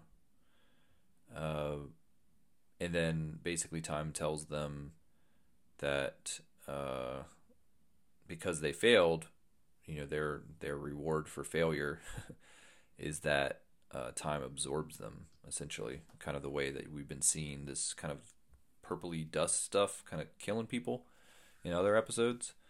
It's kind of like what the time what time looks like when Yeah. it, before it's you know before it takes form so it it absorbs them and it seemed like swarm wasn't as cool with it as azure azure was like like oh ascension like this is you know for whatever reason she thought it was a good thing but swarm seemed to not be as as into it Yeah. It happens though, right? Like I, again, we have Tecteun division, the big bad. She kind of turns out to be not much in the face of Swarm and Azure. They destroy her, and now Swarm and Azure are the big bad. Until this point, when you realize if you peek behind yet another curtain, they're just they're not as big and dangerous as we thought they were either. And that's when Time shows up because Time has already killed Swarm and Azure. These massive entities that seemed like they were going to be terrible to deal with. They're resolved in pretty much the snap of a finger. and the doctor so the doctor now has the ability to grab the fob watch because azure is dead and Drops so she it. drops it doctor can get it but then also the doctor's kind of thinking well time's probably going to dispatch of me as well but time doesn't and kind of drops some some heavy lines on the doctor um so so she says to the doctor uh, oh she changes So time changes to look like the Doctor. That's why I keep saying she, because it it now takes on the personification of the Doctor. So the Doctor is essentially like talking to herself, and a fourth Doctor. yeah, another another version. Uh, if we didn't have enough Jodie, Jodie Whittaker in this episode, um, she says, "You can leave here, but you won't outrun me. Your time is heading to its end. Nothing is forever. No regeneration, no life. Beware the forces that mass against you and their master." What? And I did notice in the subtitles they capitalized master. Yeah, they they definitely capitalized master in the subtitles. so so it's kind of interesting time is you know has been revealed now has had a conversation with the doctor but still trapped so maybe not as much of a threat as it could be uh, because it's still stuck on atropos and now it's kind of warning the doctor your time is coming to an end we know as viewers that jodie whittaker's time is coming to an end so it kind of, it kind of makes sense but jodie would or but the doctor didn't know that we knew it but the doctor didn't know that so she seems to be a bit surprised and kind of in denial that this is happening. And then interesting that she drops the line no regeneration. Because, I mean, come on, we all know there's going to be a regeneration, right? I just meant that I I took that to mean like nothing is forever, no regeneration, no life. Like no regeneration is forever, no life is forever. Um, not necessarily that there would be no regeneration. Yeah. And I mean, obviously, we know because the show's not ending that there will be a regeneration, but there may Right. be in the you know in the final episode there may be some reason to think that she might not regenerate right um, something happens where you're questioning it or you know whatever. Because they, they've kind of done that before too with um, i keep saying matt smith. He's just my answer to everything. But then they have the time where he got he was starting to regenerate but then he ended up getting shot and his regeneration stopped. Yeah, Uh, yeah. but I mean, obviously, ultimately, that he regenerated as well, but um, not in that moment. And so I, I do wonder if they'll kind of toy with a little bit of a tease of like, oh wait, oh no, she's not going to regenerate. Um, so yeah, kind of an interesting interaction. Definitely hinting at the master returning in some way, with with maybe the end of her time, which would be cool because I think, especially if it's if it's the actor who's been playing the, the master, because I really like his portrayal. Yeah, he's been he's definitely been a high point. I I also like the fact that I mean we all knew it was got knew it was coming. I like that the show's not ignoring it, right? Like from this point forward, we kind of are set up for a farewell tour for Whittaker, if you will. So we know we have three specials left. Um, how many specials did Tin have before his regeneration? Were there were there three? We had the Waters of Mars, and I feel like there were two others in there as well. Um, The next I- Doctor, uh, the, then the time ones were two parter, so that was Okay. four. I think he had at least four specials, if not five. okay, so He had a whole season of just specials. yeah, pretty much, right? Um, but it feels like we're set up for that farewell tour of the Doctor now that those lines have been dropped. Yeah, I I I I see no way that we could jump in the New Year's special and the Doctor not have some reference to this, if not for like an internal monologue or a a monologue that she has at some point when she's alone. Like this has to be referenced now moving forward. you mean this just this series, or like the or the, her interaction with time? her interaction with time like the fact that she now knows the end is coming and Yeah, it's gonna essentially haunt her. the master is at the other end of it Yeah, it's gonna haunt her a little bit. Um, a couple things just to kind of wrap up, kind of in how the episode ends, and then maybe maybe give some of our final thoughts. But uh, Vinder does end up having this confrontation with the Grand Serpent. Kate is there as well. They do exile him through one of the doors, as I referenced earlier. So he's now stuck on a rock in the middle of space, which is a pretty horrible way to to dispatch of someone. yeah especially when it's cold and this demi bio creature however he's referred to needs hot places they put him in a not so hot place Yeah, I don't know how long you can last on a on a cold rock out in the middle of space without any, you know, sustenance or whatever. So he's he's done for, I would assume. But you know, he's an interesting enough character. Wouldn't shock me if we see him again. Yeah. Somebody lets him out. Somebody goes and opens that door. Probably an unwitting Will Williamson going down the tunnels and lets him out on accident. Uh, we do have kind of Vinder, Bel, Karvanista. They're going to be hanging out in the Lupari ship. Karvanista says he's going to get rid of them as soon as he can, but we probably all know that that's not true. It's almost like they're setting up some sort of a potential offshoot. Uh, not that I think they're going to get their own TV series, but I feel like we're going to see all three of them again. Yeah, there's going to be some audiobooks. Big Finish is going to grab a hold Uh, these characters. Good call, probably. They'll do a comic series too. Yeah. Uh, Claire makes it back to 2021. Kate as well. Kate says she really likes this version of the Doctor and hopes she sees her again.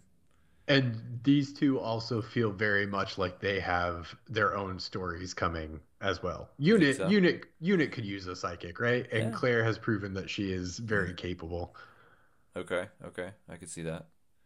And then Dan is back at the museum, you know, to now talking about Williamson, and Di shows up, and this she's not happy with it. I have no idea She's why all of a sudden this just falls apart like this. Well, she when she they first kind of reunite on the TARDIS, she says, "You didn't, you know, you didn't wait," and he's kind of like, "Oh yeah, I did," you know, all this.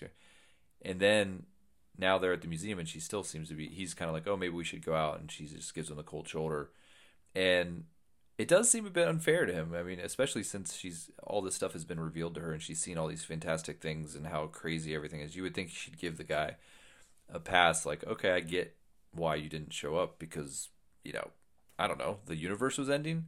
Yeah, I mean, her big complaint when they meet in the TARDIS is you were late, and I, at that moment you like kind of want to pause and look around and be like, yes, and you were inside of a passenger form. Like none of this, none of this is normal. Like these are not normal circumstances.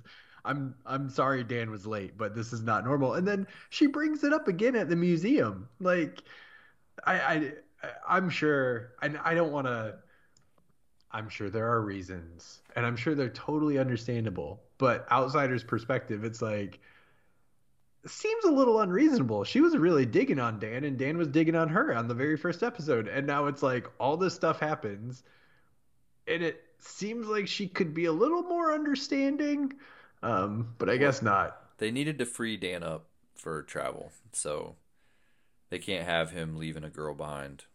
That's gonna I- miss him. I guess not. Maybe maybe those two years that he spent in 1904, he's too old for her now. Yeah, so we so I think that maybe part of the reason why they're having her kind of upset at him is so we don't you know we don't want them to have a romantic connection at, at this point because we need him to be a, a free man to to go off and travel the universe at least for a couple specials with the doctor. Yeah, and then makes maybe he comes back at the end and they they make up.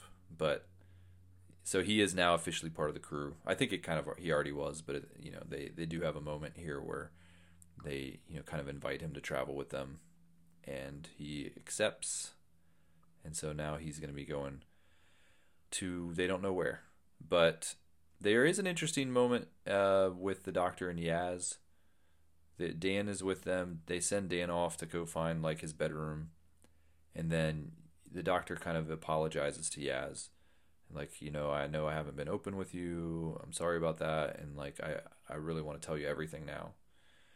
Uh there's definitely like a very emotional moment between the two characters there's a connection between them that you know even when dan kind of shows back up and almost like interrupts them you know as they're having this emotional moment it definitely seems like they're implying that the doctor and yaz have a, a bit more of a special relationship than like the doctor typically has with com- an individual companion maybe something that we haven't seen since like rose Yeah. I mean, in this moment, it definitely feels like it's leading to something. There's um there is a connection there. There is extended eye contact, Mhm. um, sharing of hearts. You you almost expected things to go a certain direction with it until they're interrupted, which is kind of what you would expect in a situation uh, like this. even the like the camera angles they were using Oh, absolutely. it was very like like you would see in any TV show or movie, like two characters are like having a moment, and then they're like kind of the way their heads are positioned, and like the, the way they're connecting with their eyes, and you're like, man, they're about to kiss. Right. Like. I thought they were about to kiss, and maybe they were, uh, and then Dan kind of shows up and interrupts things. And I know there had been speculation, kind of leading up to this season, that maybe there would be more of a romantic connection between the Doctor and Yaz. Um, and I'm not saying that that's what this is, but it definitely seems to be implying that there could be, or could have been in their travels already, um, that kind of connection. That you know the Doctor not that the doctor's never had romantic connections to uh, companions, but I mean, in the entirety of the modern series, it's what Doc- Doctor and Rose was definitely romantic, and then the Doctor and River Song, but she wasn't really even a like kind of true companion. So it's pretty rare uh, for them to kind of have the Doctor get that close to a companion. So, and it's kind of setting you up a little bit for more heartbreak because we know the doctor is going to be leaving Yeah. and so and there's only a little bit more time that these characters are going to have together so if they go further down this road and maybe they don't maybe this is the only moment we get but if they do go further down that road then it's going to be a little bit more heart-wrenching and probably for Yaz to have to deal with a transition to a new a new doctor if if she does have to deal with that transition Yeah, absolutely. I also think there's something else to to take a look at in this scene, and I don't want to read too much into it, but it it almost seems hollow what the doctor's saying because the doctor says that I was looking for information about me, a life I never knew. I want to tell you everything, and Yaz responds, "I'd like that," and then Dan interrupts, and then as soon as Yaz leaves the room the doctor immediately goes back to hiding things, right? Like there's this moment of honesty and almost intimacy with Yaz, and then she immediately reverts back to the hiding of things from Yaz. Like Yaz never knows that the doctor had a watch. Yaz never explains it. And I don't think the doctor ever intends to share that bit of information with Yaz. Um, I don't know if there's there's shame involved there. I don't know what the reasoning behind that is. But I think that that scene of openness and intimacy, um, telling of truth, in juxtaposition to immediately hiding something away in the TARDIS, not only from yourself but also from Yaz, not sharing that aspect. I think those see the, those two things are really interesting together. Um, like the Doctor is being honest, but is still hiding things, and I can't help but think that's going to come back to bite her. the doctor lies that's The uh, Doctor the lies. rule rule number one, right? Yep. Uh, I didn't pick up on it. I guess the connection between the two acts. Like I thought her her admission of her, you know, her admission to Yaz that she hadn't been open with her and that she wanted to tell her everything. I felt like all of that was very sincere.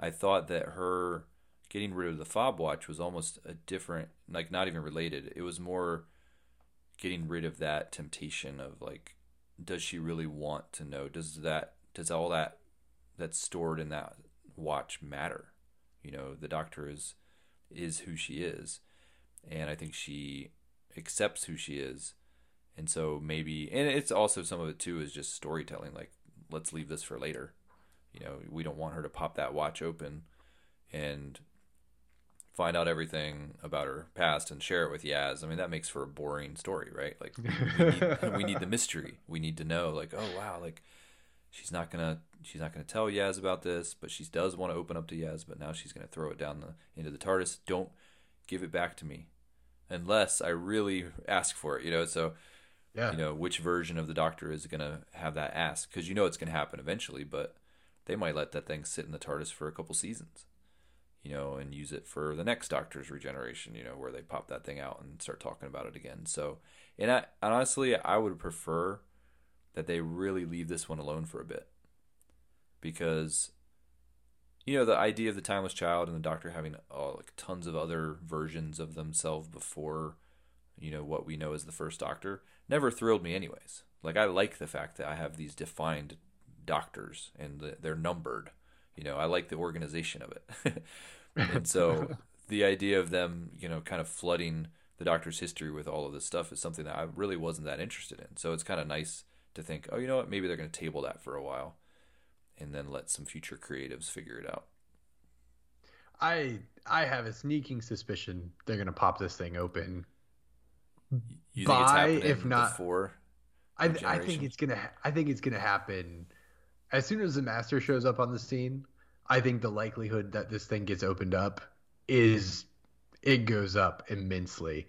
There's gonna be like some necessary reason for the doctor to open it in order to resolve some conflict with the master.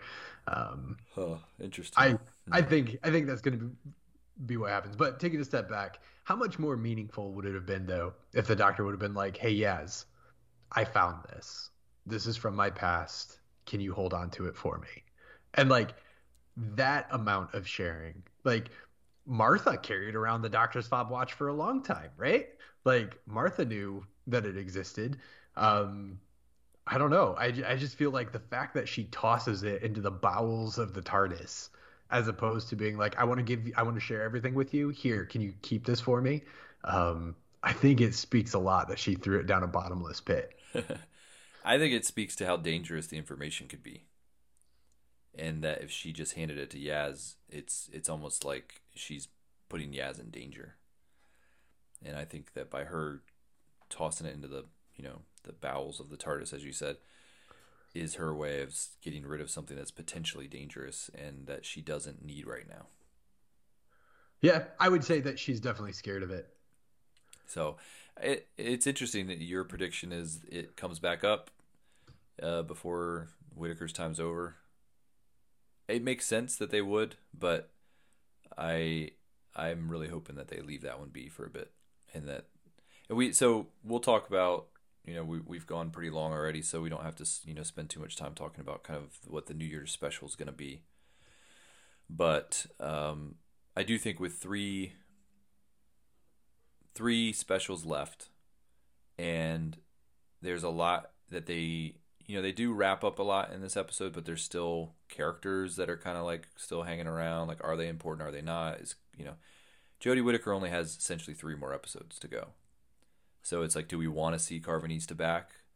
Do we want to see Bel and Vinder? Like is there more mystery to who they are or what their baby is than has already been revealed or are they just kind of random characters and it doesn't matter?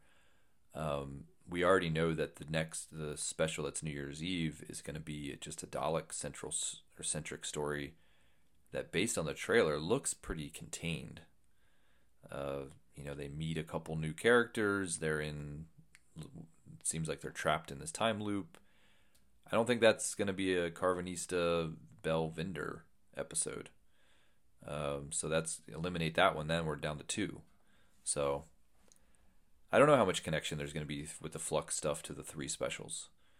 I'm kind of thinking maybe there's not going to be a ton of connection.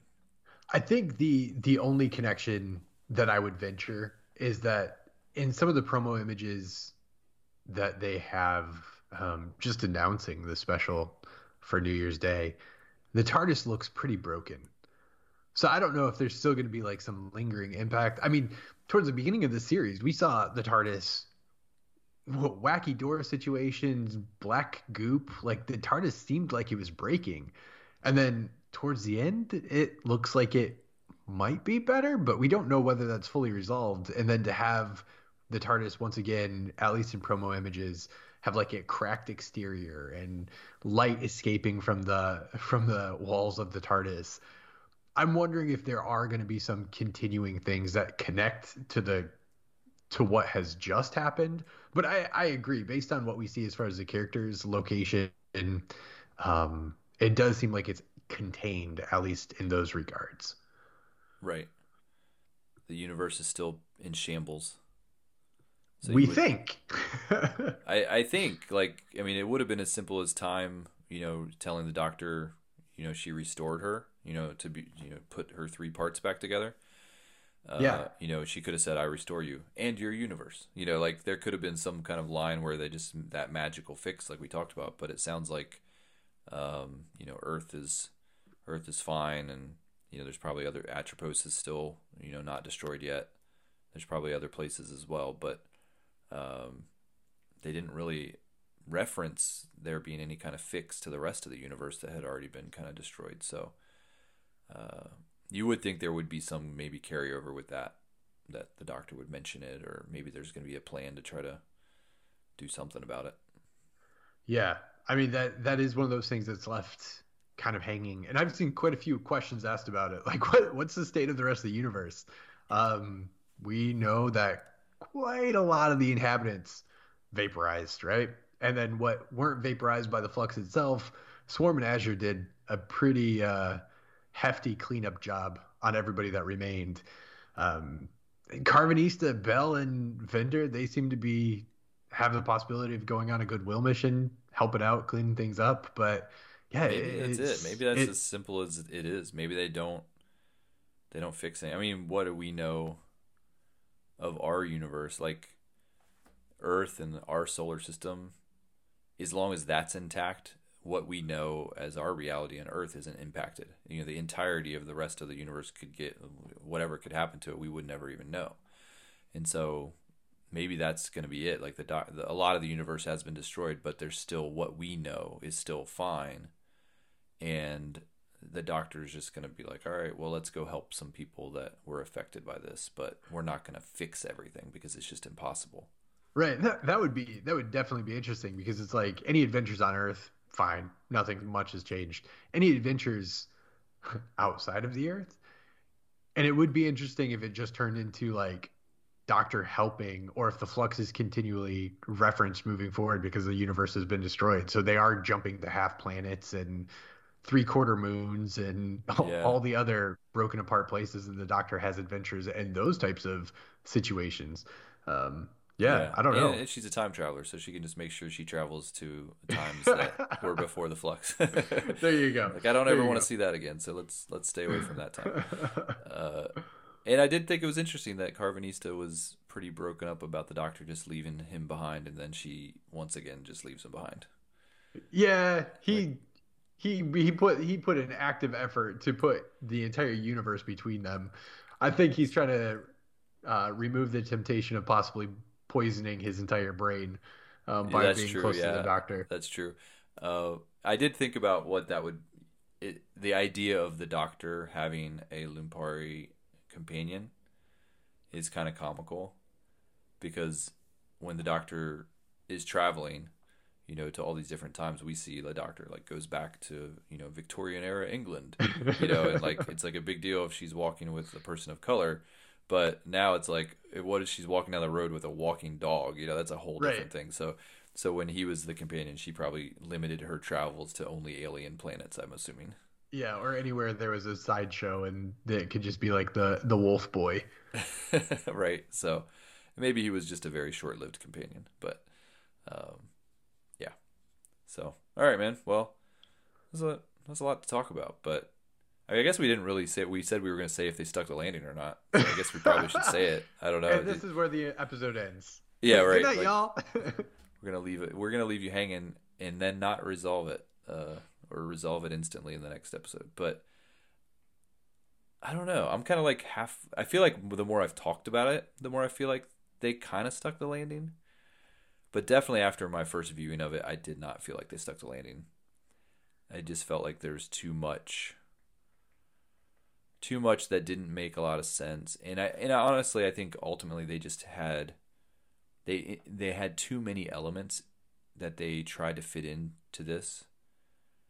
And I think that if they had removed some of that stuff, like maybe with Di or even Bel and Vinder, as much as I like those characters, it just felt like there were all these extra things added that didn't really impact the main storyline. And so I would have rather it been a little cleaner, but it was overall a really fun six episodes and the ending I guess was fitting for what we got, uh, but wasn't as satisfying as I had hoped. They didn't like See, completely I... stumble on the landing, but they maybe like you know, they had one of those landings where they did a couple hops. You know, they didn't get a perfect score. Right, and I think I think what you said as far as satisfying, I think that's the key thing for me at least. Like, I feel like we finally got a, um, we got to focus on the doctor where i feel like that's been lacking in the previous two series. Like we had this these great moments with the doctor. Um, we we definitely had some very high points throughout the entire series. Really enjoyable episodes. I mean up until up until episode five right? We were like I was fascinated by the story. I was enjoying as much of the or a lot of the stuff that they were just filling the episodes with. It wasn't until episode 5 that I was like, "Oh dang, this is a lot. I'm not sure what's going to happen here or how they can resolve this." At the end of episode 6, I think they stuck the landing, right? Like they resolved a whole heck of a lot of the things that we were wondering how are they going to resolve this. They stuck the landing whether we're satisfied with what that landing looked like, I think that's another story, right? It, it's there were there were too many there were too many cotton candy moments at the end where it was like, oh yeah, cool, and then after a little bit, you're like, oh wait, I kind of wanted more than just that sweetness at that moment in time. So I do feel like you know what they they did stick the landing. Um, but I don't know if I'm necessarily satisfied with all the ways that they concluded all the different things that were going on. Um, spot on, a lot of characters, a lot of things that probably didn't na- need to take place. You mentioned Vinder and Bel as much as you loved them. I would even go as far as to say uh, Prentis. Like, I'm not sure yeah. he necessarily needed to be in the story. Um, and then even the fact that even honestly, like as good as the Weeping Angels episode was, it really didn't make a to- whole lot of sense that the Weeping Angels would have to be involved in all this.